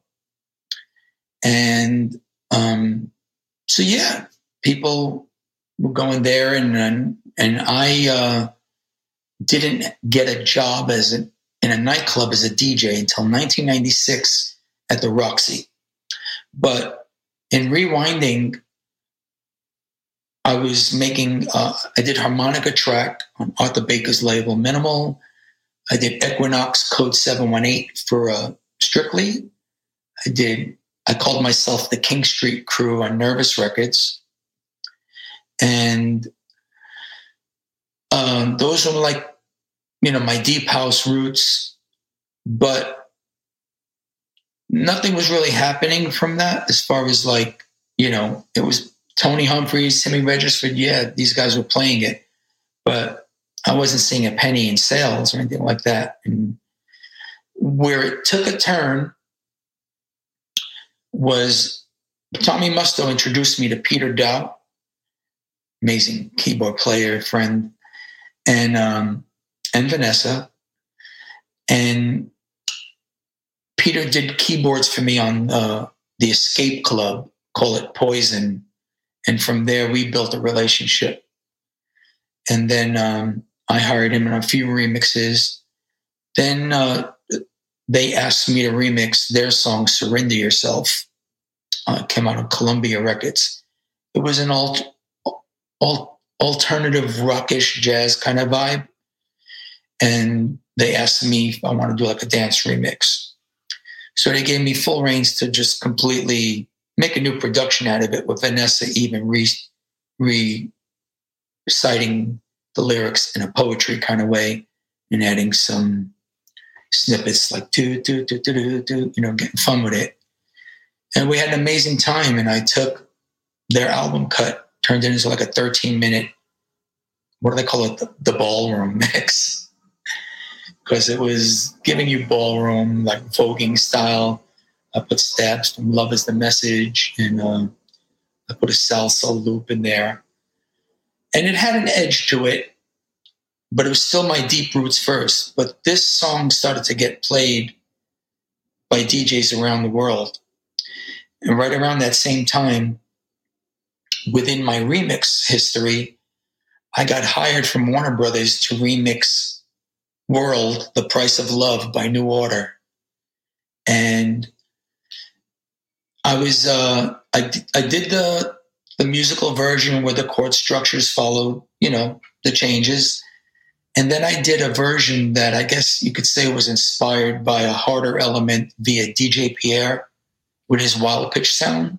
Soulful, but it grabbed you in, you know? And chords, the stabbing feel, that yeah, funky. yeah, he definitely created something with the wild pitch sound. Oh, yeah, totally. So I was absorbing that. And um, I know I said to you earlier, uh, it came to me how I could have described this change. Mm. Um, so now this is uh, like probably 93, 94 into 95. Doing Surrender Yourself and Bottom Heavy and a uh, couple of others, I can't remember started to get me noticed around the world. In 1993, I got an offer to go play in Italy, which I never traveled before to be a DJ. And things just really evolved from there. I toured with Kerri Chandler, Merck, Oscar G, Green Velvet when he was Cajmere, Dajae. I had remixed uh, You Got Me Up um, which is going on 30 years next year. And um, 10 City was with us. There was so many people. And then Kerri Chandler and I went on to Rome and Naples. It started in Rimini. So here I am building more relationships. But it seemed like the new order track that I remixed, they declined that mix but allowed me to use what I did. So I removed the vocal and I added, well, you just look over your shoulder from the movie, and it became bottom heavy. And it was my version of wanting to go a wild pitch kind of way as opposed to soulful. And it worked. Now I'm getting charted, I'm getting phone calls, Ministry of Sound, Tokyo, and I'm realizing that doing stuff with more of an edge is what was getting more attention. Makes total So- sense. Makes total yeah, so you probably know I did a cover version of Look Ahead with Carol. Hundred percent. I loved it. Yeah. The Norman Yeah. Connors remake. I know. I know. Aquarian Dream. Yes. And that's a great example of a pre-disco, you know, song, you know? Phoenix, the album. I got the style of a phoenix. Ah, so imagine That's dropping what I said to you before. Musical taste. You got it. So now you're getting calls to travel. Right. I know you got the to, got the job with Jason McCarthy at Roxy, and it was another Right. change for you. How the hell that? Because you know I knew you as Hmm. Soulful Danny. Next thing I know, Danny's playing circuit parties and working. Because when you work for Jason McCarthy, the promoter at Roxy at the time, people, he has a circuit crowd, and Danny will again give you the explanation what I mean by circuit. He'll explain that. Take your shirts off. That's that Lula song. That's right. Take your shirts off. I want to be your man. And all those records were going on. That's a circuit party. And Danny won them over. And that was a yeah. big thing for him to get that. And congrats at that time. I Yeah. remember telling you that. Congratulations then when you got that spot. Because Roxy was a gigantic dance floor. Woof, to carry that every week. Maron, you had big responsibility every week. That big Gary Stewart sound system, which I was like, you know, Yeah. like a model of Steve Dash's phase on. You know, they were all in that Richard Long field. um, so I guess you could say what when my first album came out, I believe it was 94 or it was released 95, Heart and Soul. And on there was it was yeah, it was called Heart and Soul because we had me featuring Carol Sullivan, Scott White, Dana Volchek on the flute, Eddie Montilla. I did uh, yesterday and today. These songs I thought were going to be so revered by the deeper house DJs around the world, and they weren't. They weren't. Um, I I just really thought whoever's playing like Little Louie or Masters at Work, Roger Sanchez, they're gonna gonna love this. And uh, I gotta say, the only person, rest his soul, that I think gave me the most support was Frankie Knuckles. You know, and um, and compliments too, because you need that. You know, like. And uh, in the early days, Joe Claussell at Dance Tracks, he was really, really supporting my stuff. He was like, you better bring it to me on reel after you finish it because I would go there, play on cassette, you know, give him. And um, so, yeah, you need that validation when you're like, otherwise, you're like, why am I doing this? But when I was remixing like Patricia Kaas, Rest Jamiroquai, Emergency on Planet Earth, it's like, these are things that you and I get, you know, in that era, but it wasn't doing anything for me. I once I got into the edgier stuff, it's like, okay, now maybe I can uh, buy a car. you know? found Jesus, everyone. He found Jesus. He's got the Jesus set. No, I wasn't making no money, you know. Like yeah, I know that. Tell people that. That's so important. They think I we were all living large, living larger life. It's not like that then. Back then. I, I literally did not have a car until about 1993. I didn't have a car. had a car in Miami, cheap one, but when I moved back, I came back with nothing. So the remix, the remix career, the budget would go all to the recording studio, Tommy Musto, Peter Daou, or whoever else was, you know, helping me because I wasn't getting big budgets. But it's promotion. And if we skip all the way ahead till today, if you want to be a DJ, you better make a record and get your name out there because that's your business card. And then you, you know, it's not about passing out cassettes or eight tracks or demo mixes or giving out a key. You have to get your name out there, resident advisor. Oh, which agency are you with? All that kind of shit. So back then, I wasn't making any money.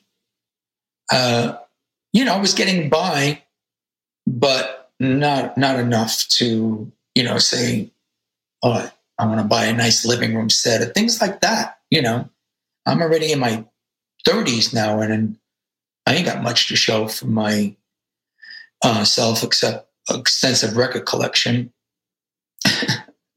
was still spending a fortune on records. Okay, so now I made the edgier stuff, started playing with an edge, started discovering techno, if you will, in the early years of Drumcode and, you know, when Adam Beyer, I can't even think, so, so many names.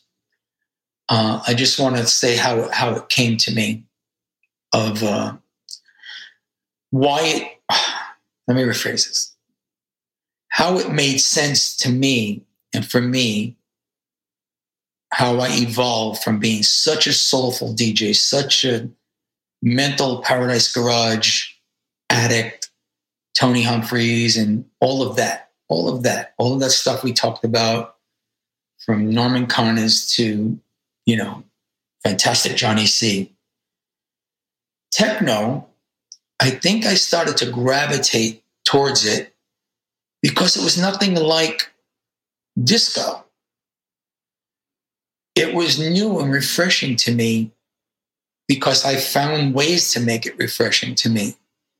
So to explain that was like disco garage was mainly established with pianos and Rhodes, strings, brass, flutes, you know, real authentic instruments. And I was raised on that. I loved it. I loved music theory. But I think I started to get bored with it. You know, it's like, as a DJ, you know, I'll tell you, like, if I try to explain to you, like, playing classics and stuff, I don't know if I could ever, I don't even know if I even want to ever hear Relight My Fire again. As amazing and legendary and historical as that place holds its place on earth, I could listen to the intro before it gets fluffy, and I could listen to Loleatta Holloway coming in at the end. But it, so many of them became corny as F, and uh, Dr. Love, and so on and so on. Do you love what you feel? Frank Sinatra and the Johnny Mathis and Ethel Merman and the, all the big show crooners. It's just like everybody's doing a disco record now. Oh, that's even a different planet, you know. You know disco, we talk about making trash. It's like everything in life. This is what happens. no, I, I would have been right there with the disco sucks, burn the records. Yeah, right. You'd have been like, enough is enough. Disco Lucy, Ugh, Disco Duck, disco on crack, everybody. Love Boat. It just became so corny and uh, what's that TV show with the the Daisy Duke show, the Dukes of Hazzard. the Dukes of Hazzard, the, love, the Love Boat. What's that song? Uh, Keep your eye on the sparrow. Do you remember that one? yeah. That was pre disco. And who was that? Was uh, what's his name? Can't think of but I know who you're talking about. Uh, Uh, it- the actor, the one eye, Peter Falk. yes. Oh God. Oh, I'm frozen on your screen. Columbo. Columbo is. Columbo, keep your eye on the. Oh my. That's right. Jesus Christ. That became a disco song. So Well, yeah, Yeah, that's what happens when when when the major companies come in and bastardize. They see money and they just throw everything at it. It's I'm going to take a snapshot of the screen. I hate to interrupt you because I'm yeah, just, on it, but I have to show you later what it looks like. It's just terrible. Well, you have to um, you got to click on and off the um the camera again. I think you got you, you, you locked up. But I'm frozen by you too, and the people. Yeah, you're frozen by me. Yeah. Oh, like ah. Yes, okay. I see you smile. It's like you're stuck in. At least I'm smiling. You're in glass. Stop cam and st- you. You're back. You're back. Okay. She's back. She's back.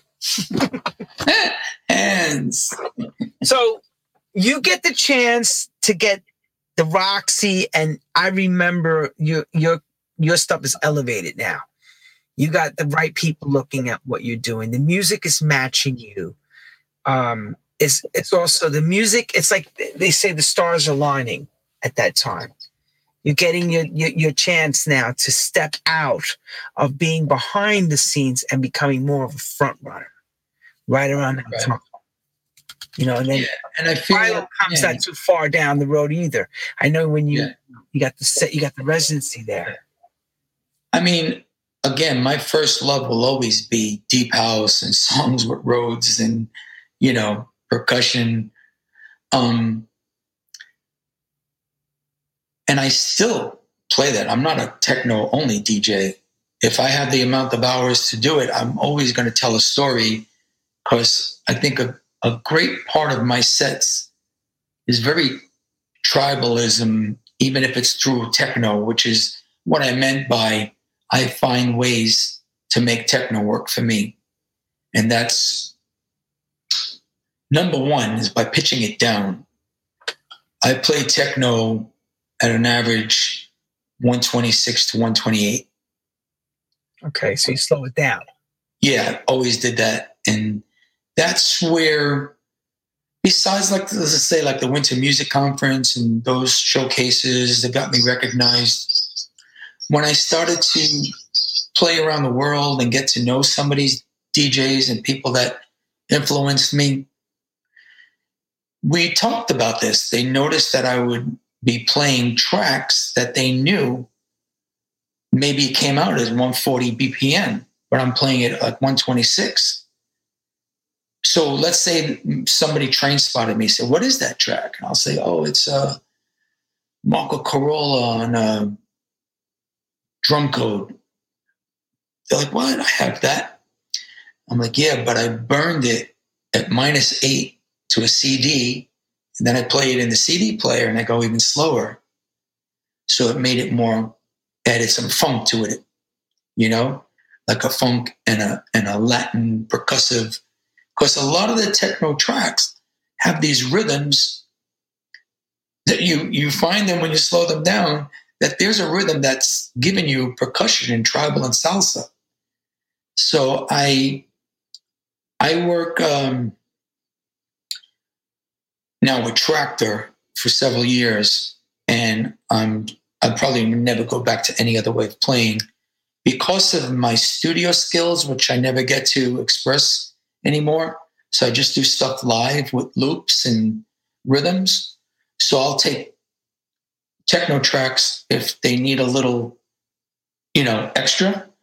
I got sticks and cowbells and things that just make it complete for me. And people get it because it's it's the sound that i guess i i can't say i hear it. Like if somebody made a record that inspired by me i wouldn't say oh that's a it's a danny sound because i can't really put it together.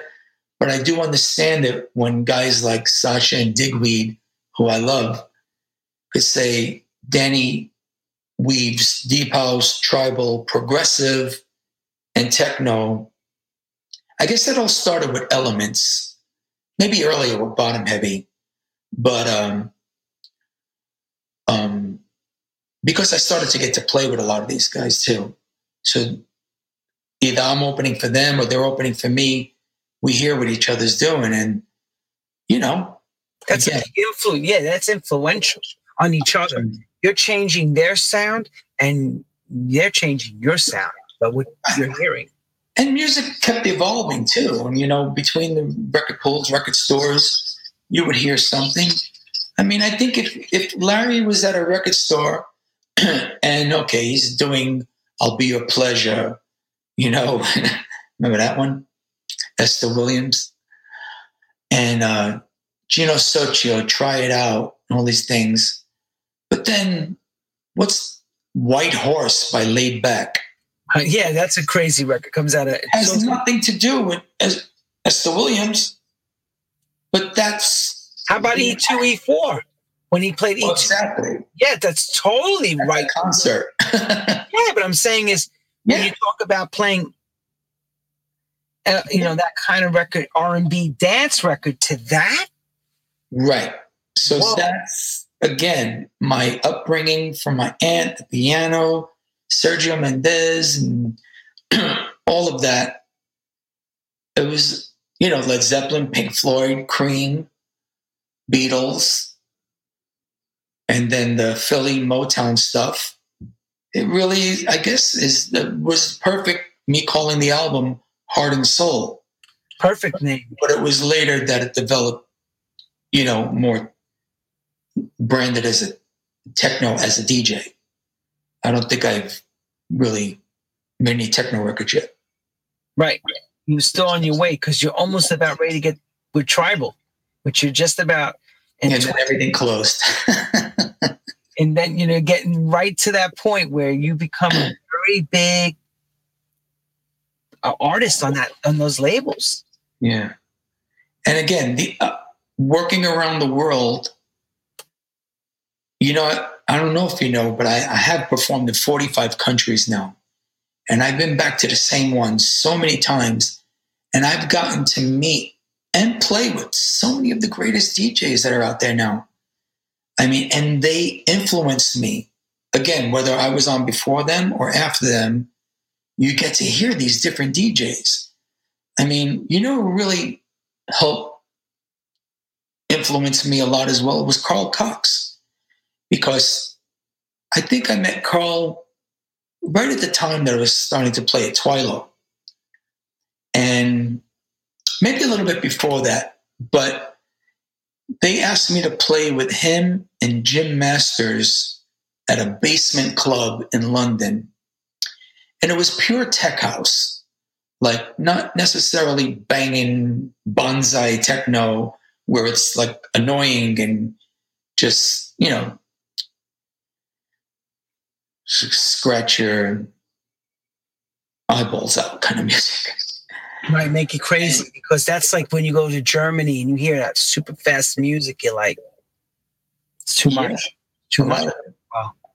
And it was just too much, too fast, too hard, no soul.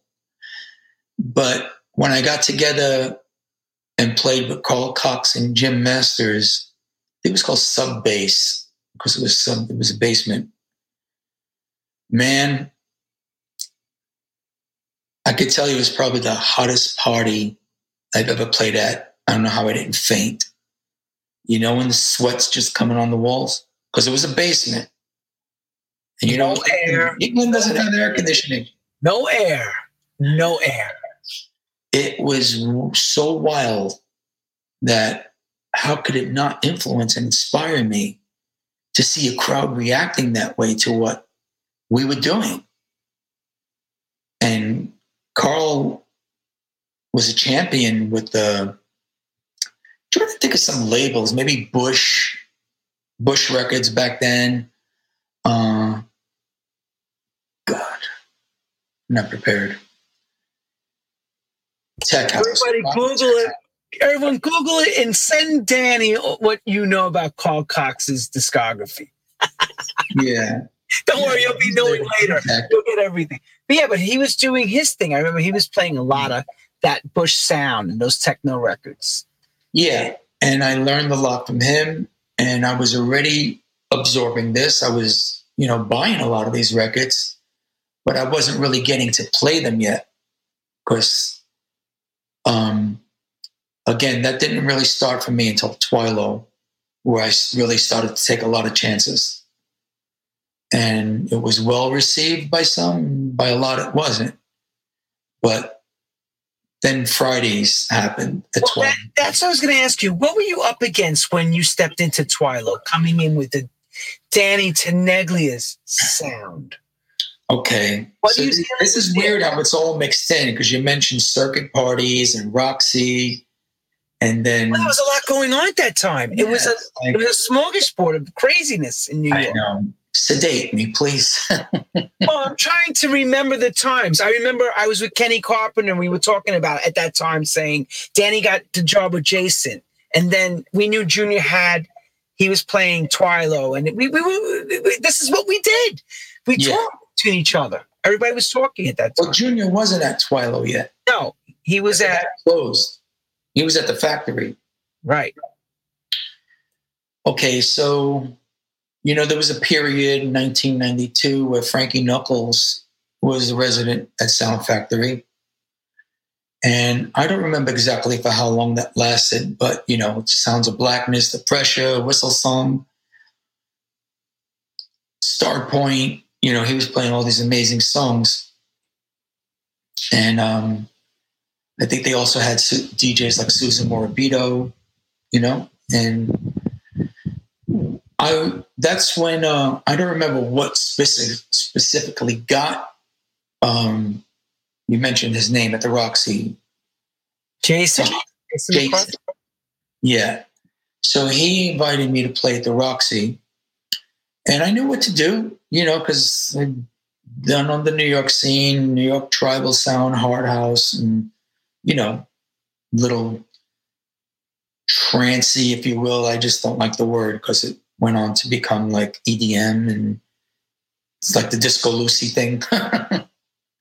it just got a little bit, but there were some really cool melodic energy songs that uh, worked for me in my sets that I think a lot of maybe New York DJs or circuit DJs maybe wouldn't play, you know? So it just had, you know, I had an edge to me besides knowing what to do in New York. Yeah, played, you know, some of the Madonna stuff, the Unbreak My Hearts, and, you know, you knew what you had to do. Again, you don't want to clear a floor. They're not facing me at the Roxy, you know, and like just pumping their fist. So I had to keep them dancing.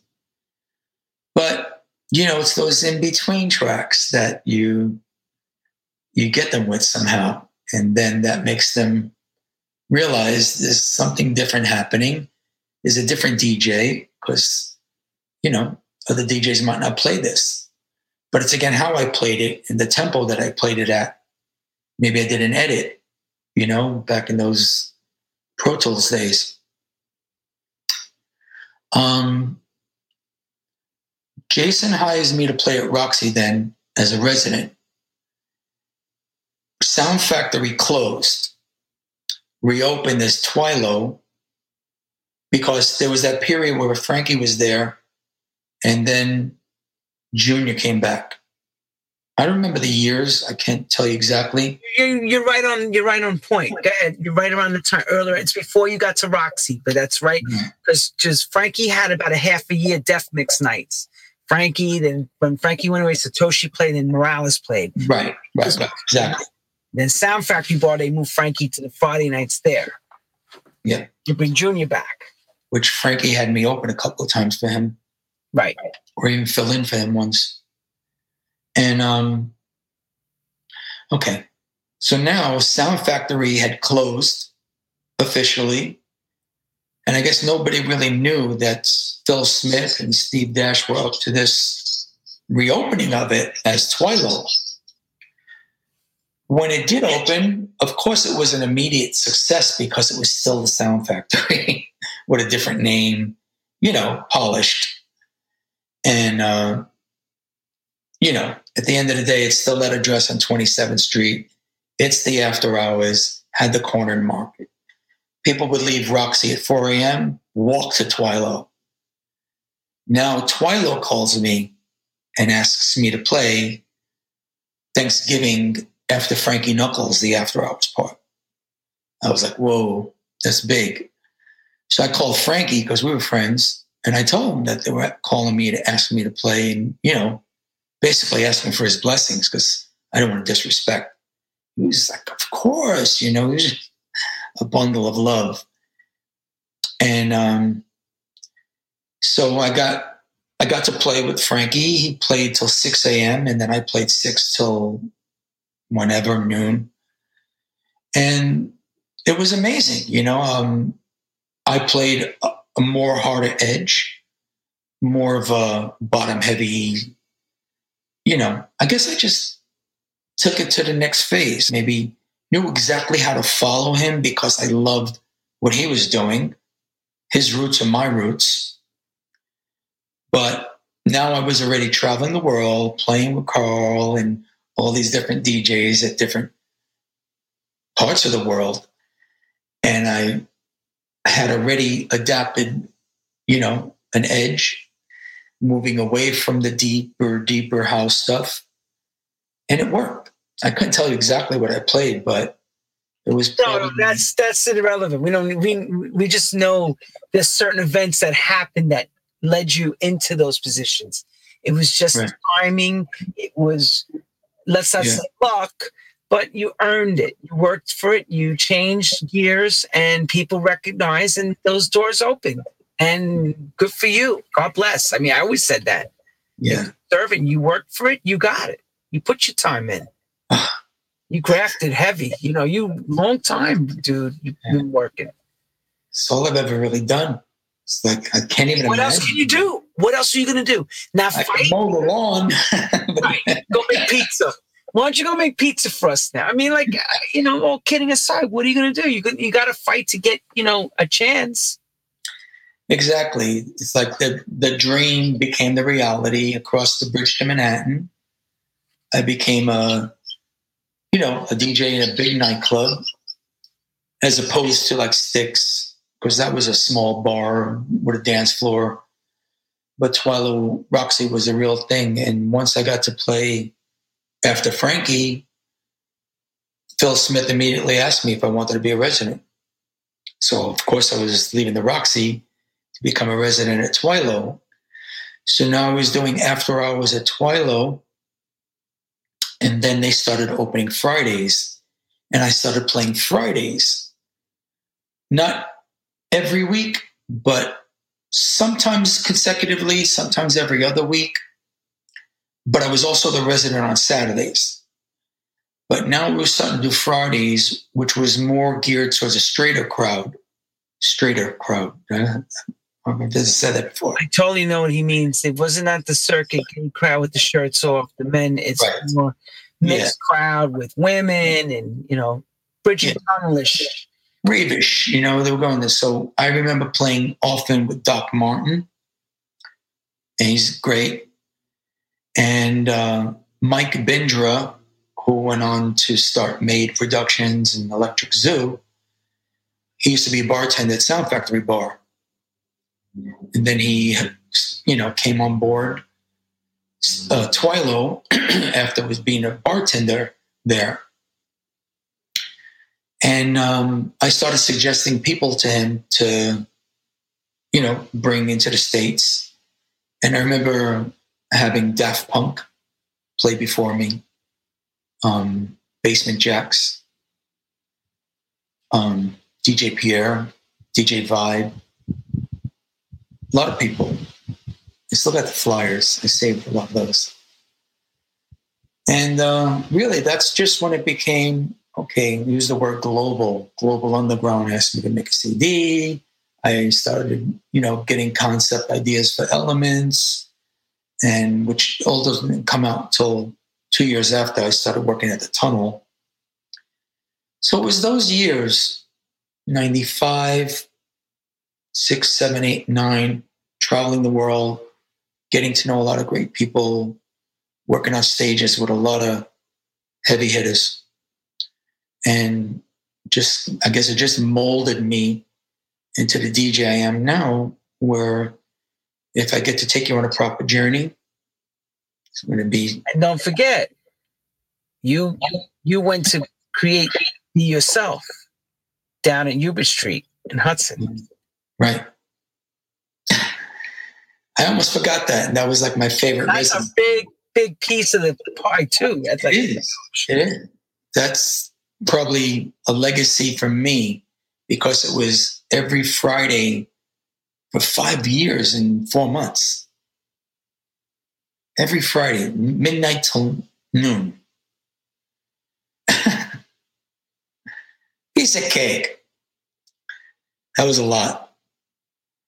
And then I played the closing of the building because, of course, now it's condominiums. And um, oh, I need some more water. Drink. Isn't it incredible, everybody? I'm going to talk right now. I'm going to let everybody pee. I love you, Lenny. It's like looks like DJ Pierre, right? You sure?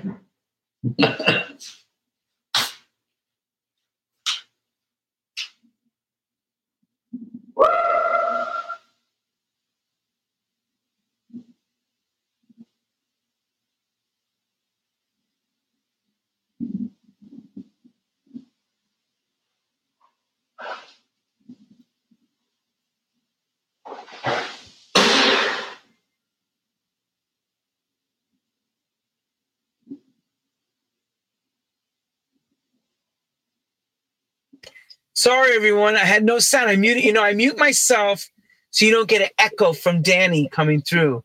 Thank you, everyone. Um, my mic was off. I was saying 50, well, almost 45 to 50 years of, of history here. Of history. I'm so glad he agreed to do this. I mean, we, we've we've we've we've look. We need 20 hours to really touch everything. It's impossible, but um, he has touched on so many things, and thank God we're able to bring him down each piece of it, because every part that he's touched is very important to the full picture of this dance music thing called house music. Danny's a huge fixture in it. Even though he's known for playing techno, I wanted him to tell all of you in the beginning, it all starts from the same spot, R&B disco, or what should we call it pre-disco, Philly International Sound. Takes you from there through it all. He even, you know, he went into kind of like new wave in a sense and on playing Saint music at Stix in Manhattan, getting a chance to go to Miami, his Winter Music Conference sets become legendary. I'll tell you, he didn't even mention this. There's been times when you went to those sets that he played in Miami, he talked in between. He would be talking in between, explaining about the songs with a microphone. So, you know, this has been a very interesting interview. And, you know, it's incredible what he's, you know, he didn't even mention that he had the microphone in his hand in those sets sometimes, telling everybody, you know, hey, here's the deal. This is what I did. I played this here. I heard him do that. Right? I'm talking about you when you held your microphone, those 12, 13 hour sets. You start talking to explain to people what the record meant to you.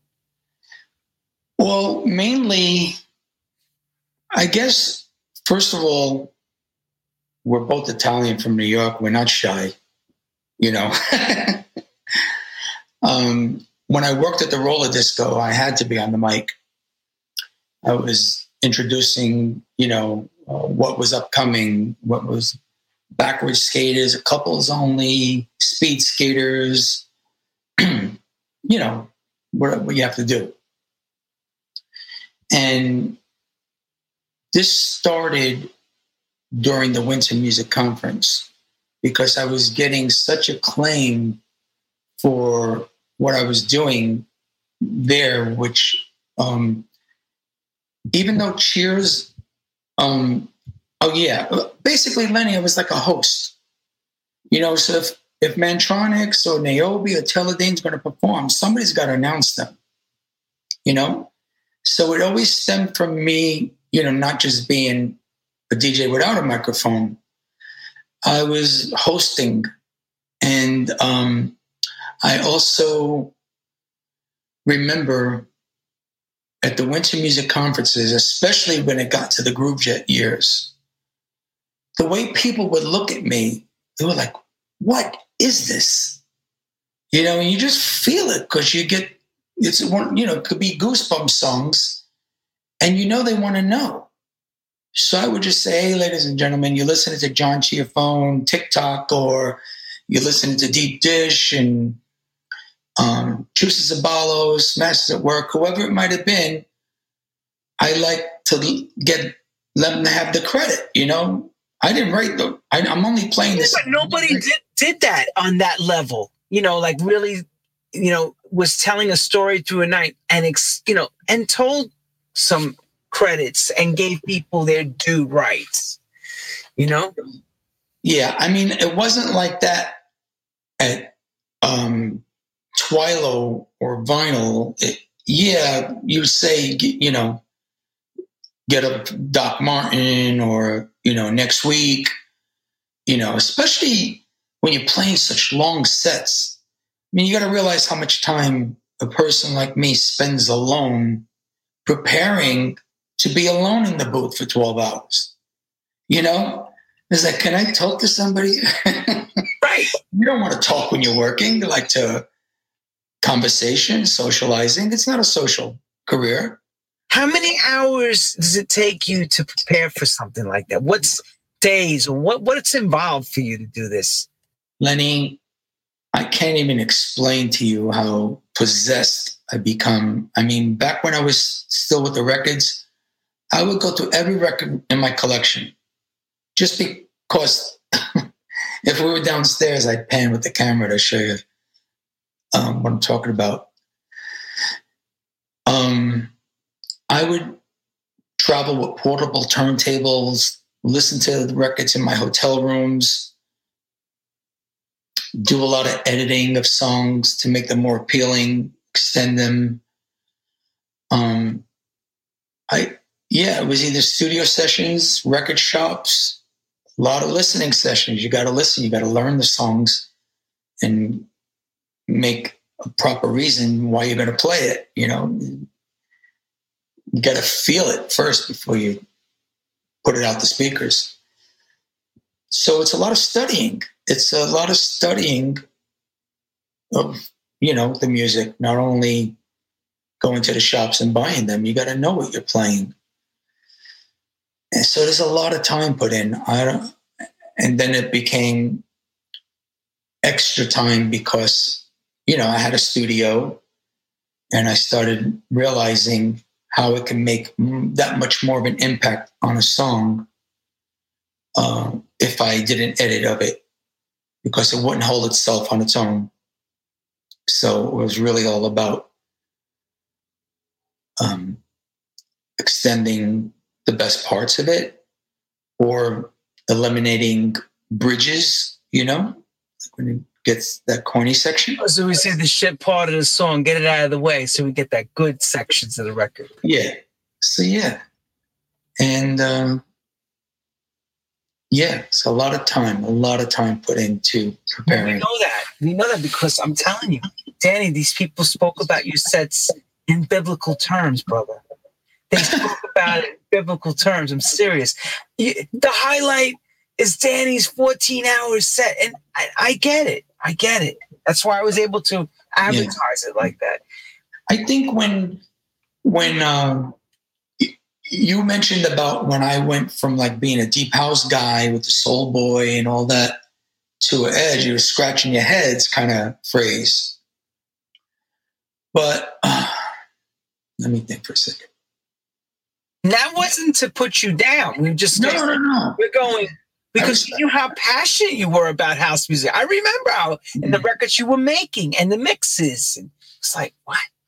Yeah. I totally forgot what I was going to say about that part. Um, where it went from that to something else. But yeah, it's it's not a very social career anymore. You know, without the shops, without being a billboard reporter, talking to the promoters, you know, meeting at the record pool. It's a, it's a lonely career. Anybody would tell you that. you can't gonna lie to you and say, you know, you were saying earlier, people think you're loaded and you live the life. No. You know, I've done good for myself. I have a beautiful home. I have a beautiful car. I have beautiful furniture. I have an amazing manager, Guy Ramos. And, uh, but, you know, people know, people that are in the know, know that guys like myself on this level get by and do well. But it's nothing like the EDM DJs, you know, like those, nothing. Like, I have to work a a whole year to what someone to make in one night. it's it's. You mean like Calvin Harris? You talk about David Guetta and Calvin Harris and stuff like those. Yeah, all those types, Martin Garrix and. Because what happens is those records are pop records that they make. Right. No, I get it. I totally get it, and I respect it too. It's like they're a pop act, and almost it's like having Madonna in her prime. Right. But because people see my name maybe because of the internet and the way we all have social media, everybody's all in the same city. and uh, they see your name, they see it a lot. They see you've been around for all these years. They think you're making it like these guys. Yeah, yeah, you're in the upper echelon. You're in the high end, the high end. You, know? you have an SSL. I don't even have a console. there was good times in house music. I was able to really enjoy those times. Yeah. But I know what you mean. You know, I know what you mean. It's just, it's crazy. This is a crazy business. And then, you know, some of us know you're always one away from that big remix that all of a sudden changes everything. And like, for example, like Todd Terry with everything but the girl. Yeah. Yeah. Millions of mixes. Boom. You're the high Armand Van Helden. Remember those eh? budgets? The budgets are crazy. They're throwing money at you because they want your want your name, and even more so that there used to be your sound. They just want your name attached. Yeah. For the algorithms now, this is crazy. The world we live in. You know what's funny so, is that just as I started feeling like I was getting into the nature of how my mixes should should really sound, because I don't love everything I've done. But in 2002, wow, has it been that long? That's when I did Depeche Mode and Kings of Tomorrow. And I'm really proud of those two. But after that was nothing. Yoko Ono, that's all I can remember. I did a couple of singles, just, you know, novelty stuff, bring the drums back, space dance. But um, that's it. All the labels closed, all the shops closed, the budgets went from a good amount what budget? Zero. air. Breathe that in. Take that air in and breathe. Yeah. Like now what? Now what do you do? Right? And one of the last songs I did, I didn't even get in advance. See what I'm saying? Yeah, not even in advance. So all right. So here's my last question because you covered so much. Two questions. You with the flashlight back in the day. Yeah. Where's that come from? And where are you going after we leave here? Like, where's your plan of action from now forward? What's in your mind? Like, what are you going to, you know, accomplish? Okay.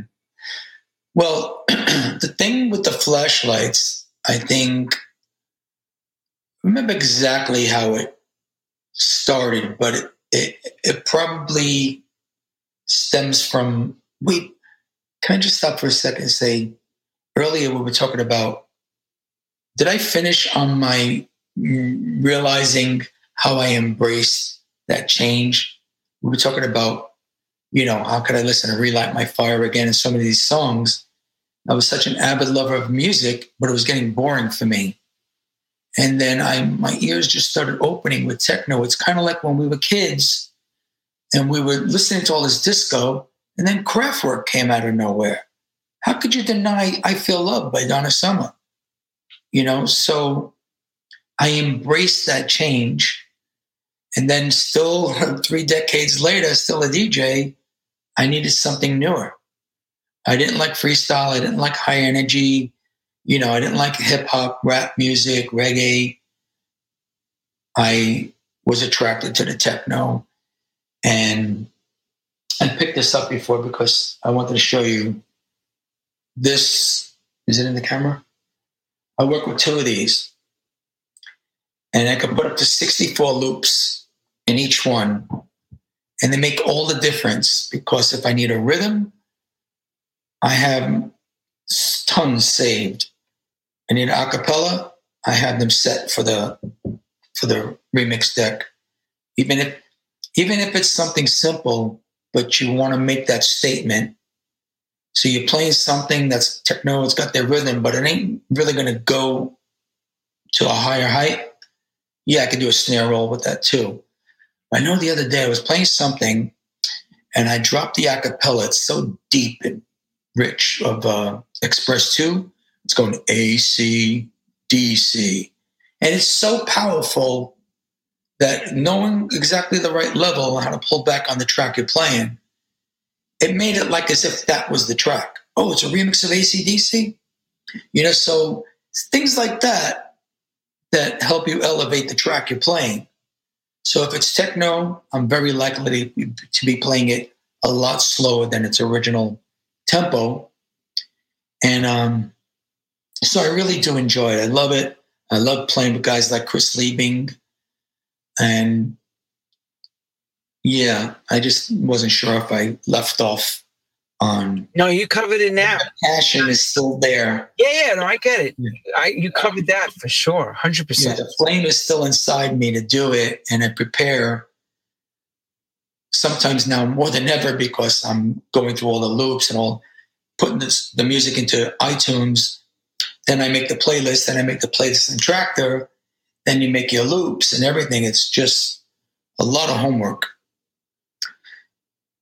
Are we up to the part where where is this going for me? I don't remember what your the question. flashlights, uh, the lights, of course, because people asking me a couple of questions. I want to make sure you covered a lot of people's questions as you were explaining stuff. That's why I didn't stop you. People be writing on the chat. I totally forgot. No, and I won't stop you because unless it's something that's completely separate, you're answering. They're going, "What happened to your production with this?" And you answered it. So I wasn't going to stop you. I'm listening. I'm moderating. I'm This going. live, yo. This, this is rocking it, people. My God. You're doing a great job, Dan. I mean, you, we- we're, we're jogging your memory heavy today to get this all this stuff out of you. Okay. The lights, the flat. Somebody asked me, "What about Danny?" Right. What about Danny and his famous flashlights? All right. I guess every DJ inside of them is part light man too, because you know the song so well. You know when that strobe should hit or that floodlight should sweep or go up in the air. And I guess I've done lights in my days. You know, I've done lights for DJs because, you know, it might have been your night off, but you're there and the light man, like, let me do lights. And you're having fun doing the lights. Well, that that for me comes from also being a frustrated musician. So I know changes, I know parts, I know when things are about to happen. And that's what I think started to happen. I don't know I stumbled upon the flashlights, but I know that I was able to accent and highlight some of the songs almost in like a crescendo kind of way. So instead of, you know, hitting on the remix deck a snare roll, you know, I might just come up with flashlights and it was uh it was making sense if the rooms were dark. A lot of places it didn't have the right effect. But at Twilo, Tunnel, Groove Jet, Stereo Montreal, my favorite club in the world to play at, um, some places it just had the right effect. And um, those things were heavy because that was before LED. Those batteries were like, I think I have a tendonitis in both Carpal tunnel, tendonitis. plantar fasciitis. so yeah, I had fun with that, but But you you know, see, that effect was huge for people. They talk about that too. Like, oh my God, Danny has flashlights. Wait, shine the light on me. I played a club, 23 Meadow in Brooklyn the other night with Beirut. And uh, it reminded me of vinyl. And I think it's the kind of room where the flashlights would have made sense because, you know, they go around like helicopter lights or searchlights, you know, and you're, you're making an effect because you know what you're going to, what that song's going to do. And, you know, it's not meant to like point at people's faces and blind them and kick them out of the club. um, okay, I'll bring him back. Bring him back, Danny. Last, from here forward, what is your projection? What do you think is going to, where are you headed? From here to eternity. That's the Giorgio song behind me. From here to eternity. Oh, that's what you want to be. Oh. Can you believe I got to meet Giorgio Moroder a few times now? Like I met him at the, like on the panels discussion, like afterwards you wait to say hello and meet somebody. I think it was the Billboard Music Summit. I couldn't wait to meet him. I was probably trembling. And then I got to do the rework of From Here to Eternity. I remember that too, that remix when you did that. Yeah. yeah. Kick needs to be harder. Um, then I got to meet him when he played at Output as a DJ. And you know what he said to me?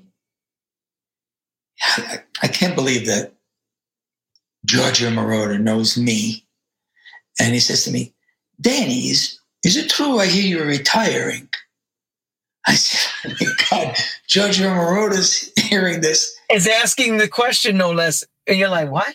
I said, no, it got all lost in translation. I never meant retiring. I meant that I wanted to resign from my company and start over but it just got lost in translation. And he goes, Oh, thank God, because we need you, you know. And like he's tell, this is Giorgio Moroder telling me, good, because you can't retire kind of words, you know? And this is in like the side room output before he went on.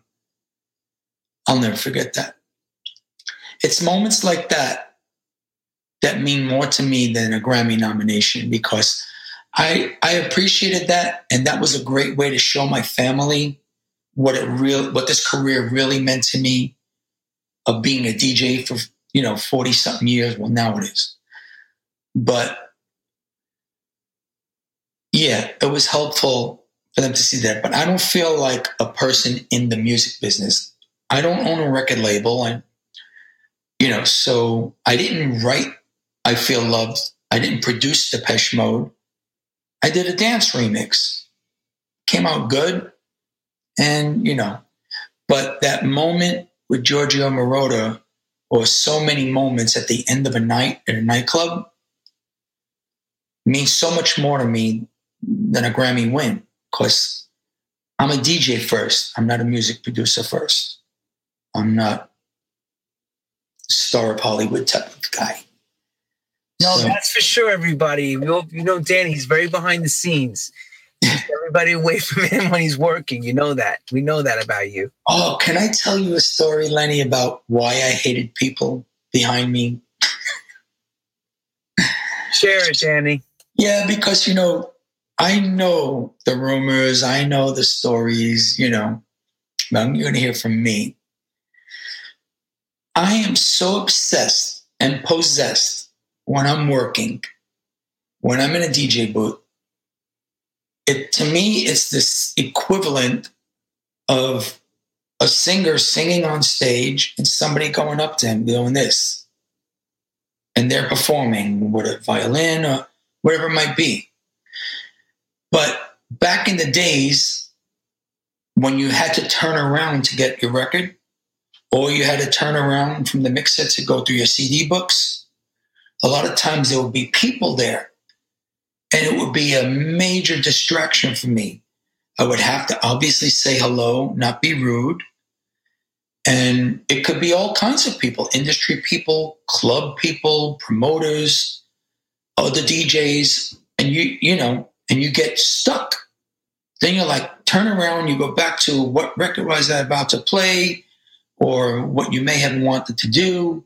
You forgot what it was, or it's too late to do it now because it passed that point of the record. And then it started to become my name started getting more and more recognized. Then people start wanting the photos. And now you have to stop to take photos with people. And it's like, I didn't sign up for this. I just want to be there. Just put me back in a mezzanine, you know. but uh yeah. I mean I can understand I can understand that because it's hard to be working through a night and stop your train of thought and have to like play bar. I call it like playing bartender. You know, like you, you're actually working, but you're like, wait, hold on, I got to mix. Just wait a second. You know, and they don't understand, or they're coming up to you at the wrong moment when you're in the middle of fucking doing. Oh, you know, I know. I, I'm like, I've been booth patrol for other people. Like, stop. Yeah. Let him do his thing. Wait. You know, I never meant to come across as like some diva attitude person. It just what I, I really realized how much I appreciate Traktor now because I don't have to turn around anymore. I can just stay focused into my screen, my remix decks. And yeah, I'll say hello to people sometimes, but sometimes I was on really, really big platforms, you know, where there's just industry behind you. And, you know, Danny, Danny, you're like, get him out of here. Different languages. Get him on my booth, out of my booth now. Danny, grande, no. Danny, Danny, Danny, please, Danny, I love you, Danny. Man, I've, Lenny, I've witnessed some stuff around the world. So do we all. I can mm-hmm. imagine what you witnessed. You could write a book just on the witness, forget about everything else the witness program. God bless you, Danny Tenaglia. And I'm going to make you ask the last question, and then I'm all going to say goodnight to you because you are a you're you're you're, you're a DJ icon. So I'm going to say it. You're, you're our hero, bro. Okay, you're our hero. So where does Danny leave me now and goes for next 10, 15 years? What are you projecting is going to be your life now? When we're back out of COVID, of course, and we're full, right. full par back to full power again? I guess this period with COVID um, really helped. You know, say helped, made a lot of us stop and think, "Where's this all going for me? Where's what's next?" Um, I turned sixty in March, and I spent the day by myself. It was all streaming, you know.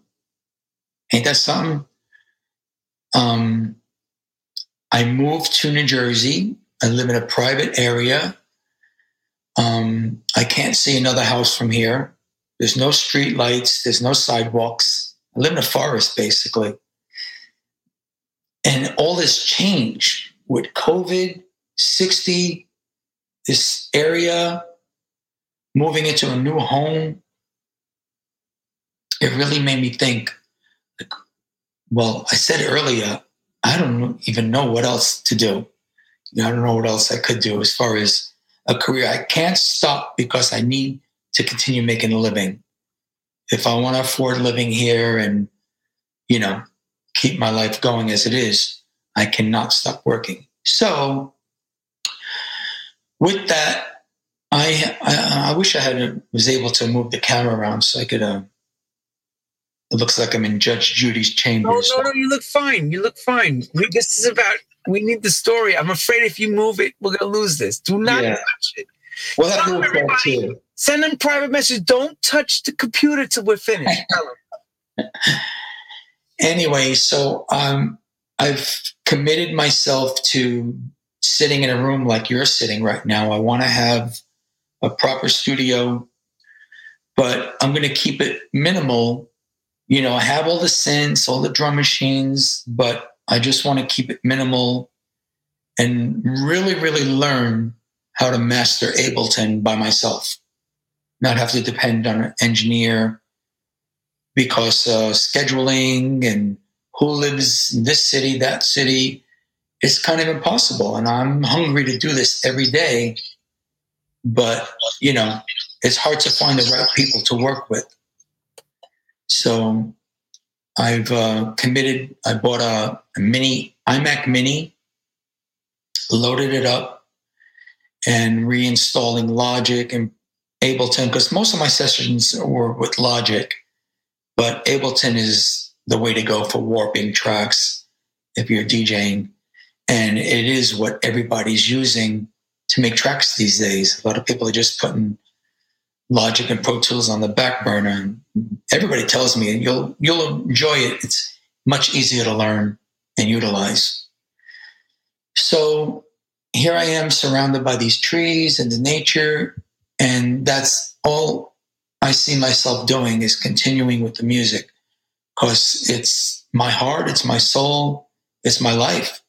I don't know what else I would possibly do. So is that going to force you to? Are you going to make a Tenaglia label to release the stuff on? Because we're at that stage now where if you're going to make all this music, does somebody understand how to work with it properly? Know right. put it, or are you going to still work the same business model that you've always done, where you hand it to a record label and then on to your next project? Well, it it's a lot of everything because of being a DJ and a producer. It really is two careers, you know, because which which one of these careers is going to need my time? Both of them. So it's two careers. I um of course you mentioned COVID, it put a stop on a lot of things. But um I need to find people to work with. Also, in regard to the label, most people that have really gone on to become successful with their brandings, whether it's um, Guy Gerber, Marco Carola, Jamie Jones, Damian Lazarus, these people have labels, so they have a brand. I don't have a label. People know I have a Be Yourself theme party because of the song I co wrote. Um, but there's no Be Yourself records. So it's not like I can go bring a party. So maybe that is on the horizon that I start a record label and start bringing that branding so I can earn a better living. Um, but that's down the road because I think I have to have a catalog of tracks. And I, funny thing is, we're talking about deep house and techno in my within my career.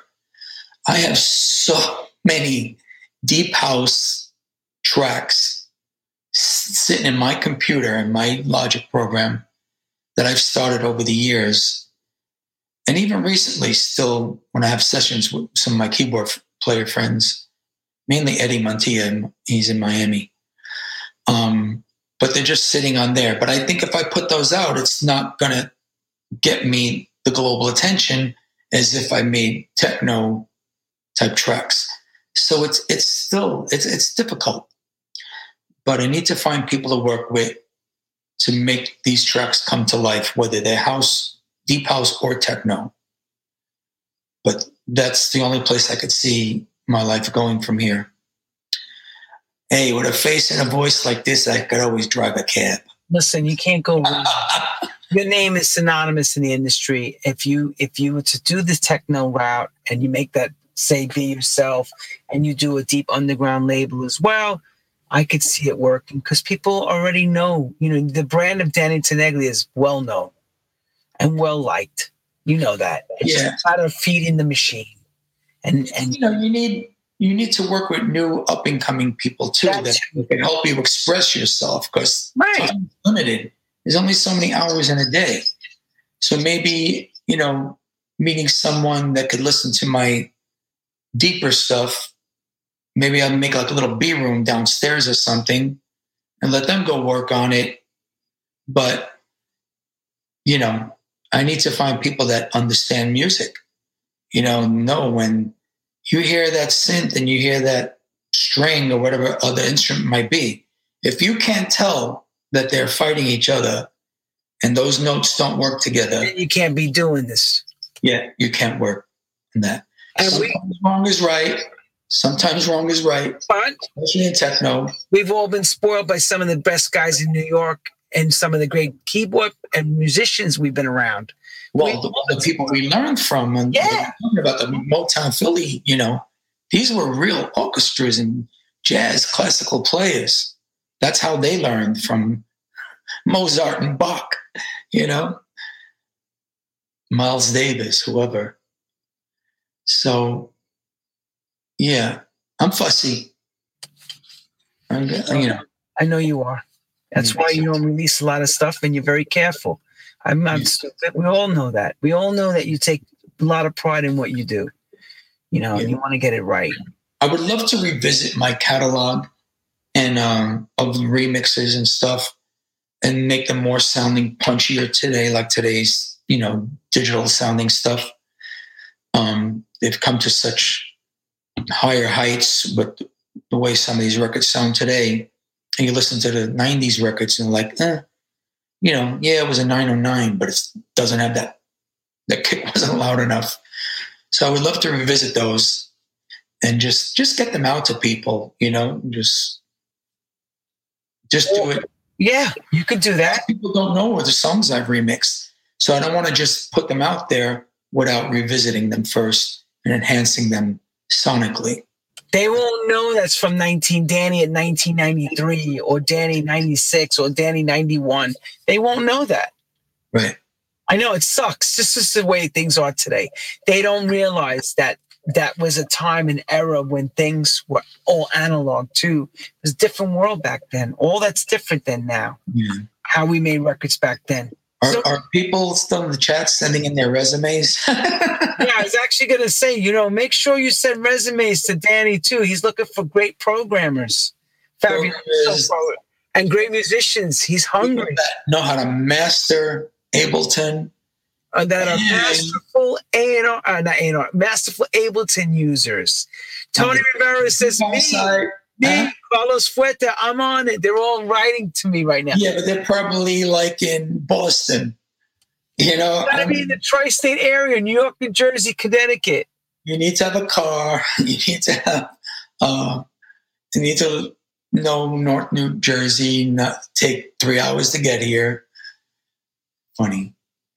You know, Yeah, man, you gotta come out here sometime. I have, I uh, I have the District 36 and vinyl sound system mixed together because the district's system is 14 feet high.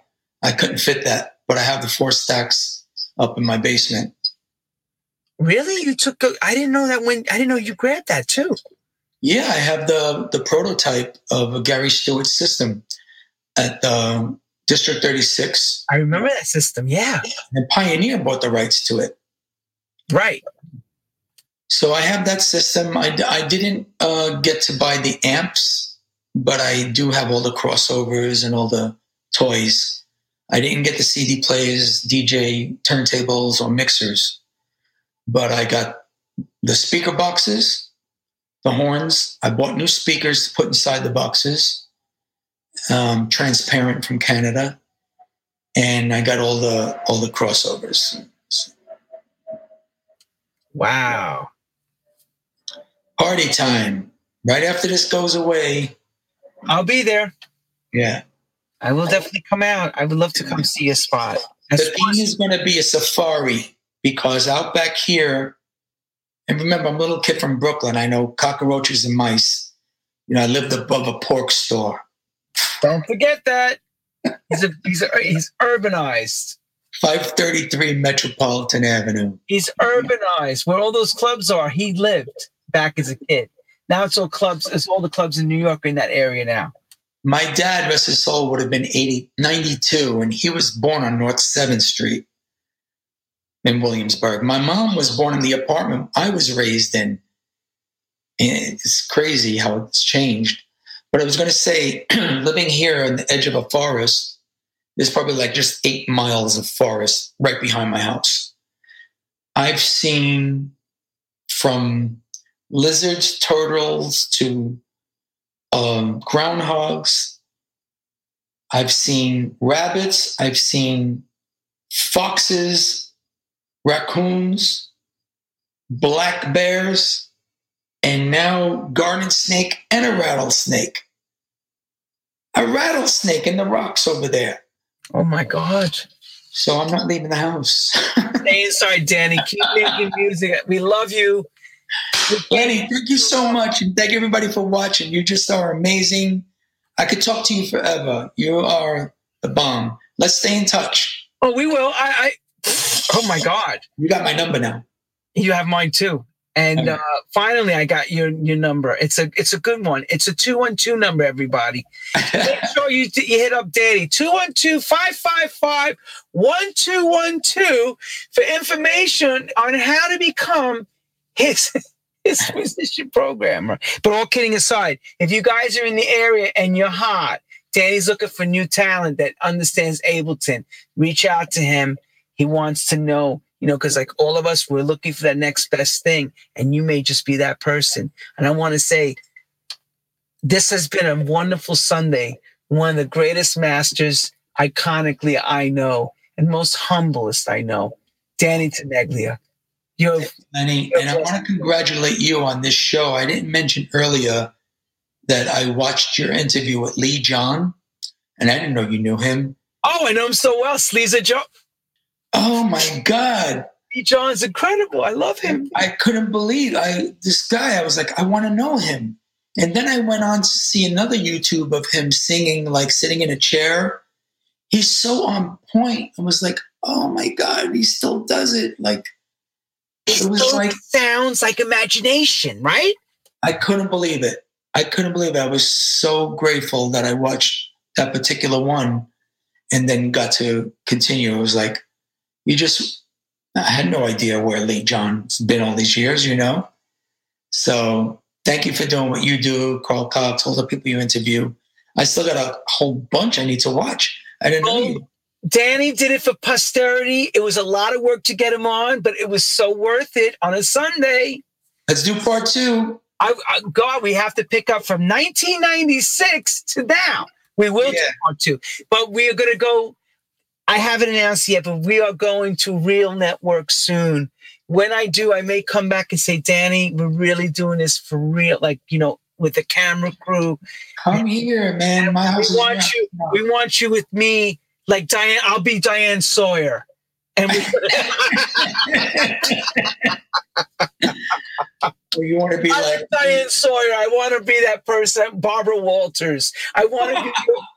I want I want to be able to get those extract what we need. And listen, Danny, you give everybody a ton of inspiration. You know, number one, Man. you know, think about it. The age you're at, okay, still passionate about it. Because our generations, the family members we knew or people we knew by by mid 50s, they were already talking about it was over, retirement. You know, mm. that's, you know, I'm talking about. They, they're saying, mm. forget, we're still playing to 21, 22, 25 year olds. It's incredible to even be in that whole mindset that you're still able to do that, be loved for what you do and revered. It's a, it's a spiritual thing. It is. It, I love it. And again, thank you. And let's do part two Bring come. You hey, wait, wait, hang on. We couldn't even get Danny on part one. Now he wants to part two. Oh my God, I'm so I'm so humbled. God we bless. Do a show. You could be Howard Stern, and I'll be the chick that just yeah. laughs at everything he says. Yeah, because and then open up the newspaper every time and say, "Tell me what's going on." But Danny, again, you got so much information. God bless, brother. We love you. you. I'm serious, and I mean that. I'm not saying it. You know, it's a lot of work to get everyone together, and thank God we've been able to still be here to tell the story. And yo, peace, love you. God give everybody. I want to say one thing before I let him go. Just look at this, everybody. You wonder where the sound we talk about New York, right? He's going to get a kick out of this Wednesday coming up, I got Dave Darlington. Oh, wow. From Bass. Dave Darlington, the sound engineer behind all those big records. I've, I've, I used to rent the MAW studios a lot. Bass hit, it was called. Yeah, and he, I knew he was going to say and Dave That Darling. guy is so humble, cool, down to earth, gentle. Great engineer. Yeah, I'm definitely gonna watch it. Give him my best. I, I will, and, I, and of course, Danny, be careful with the raccoons, the squirrels, the bears, the rattlesnakes, the turtles, the tigers, everything you got going out there in North Jersey. Please be careful, and, because we need you at your next gig. Okay. I'm gonna hang up. Maybe I'll go see if there's a bear up there. I need to. All right, tell, tell everybody, tell everybody, Danny, good night. And then you stay with me because I want to thank you. Good night, everyone around the world. Thank you again for tuning into True House Stories. I am Lenny Fontana. Right next to me is Danny Tenaglia. We'll all say thank you. God bless. Take care.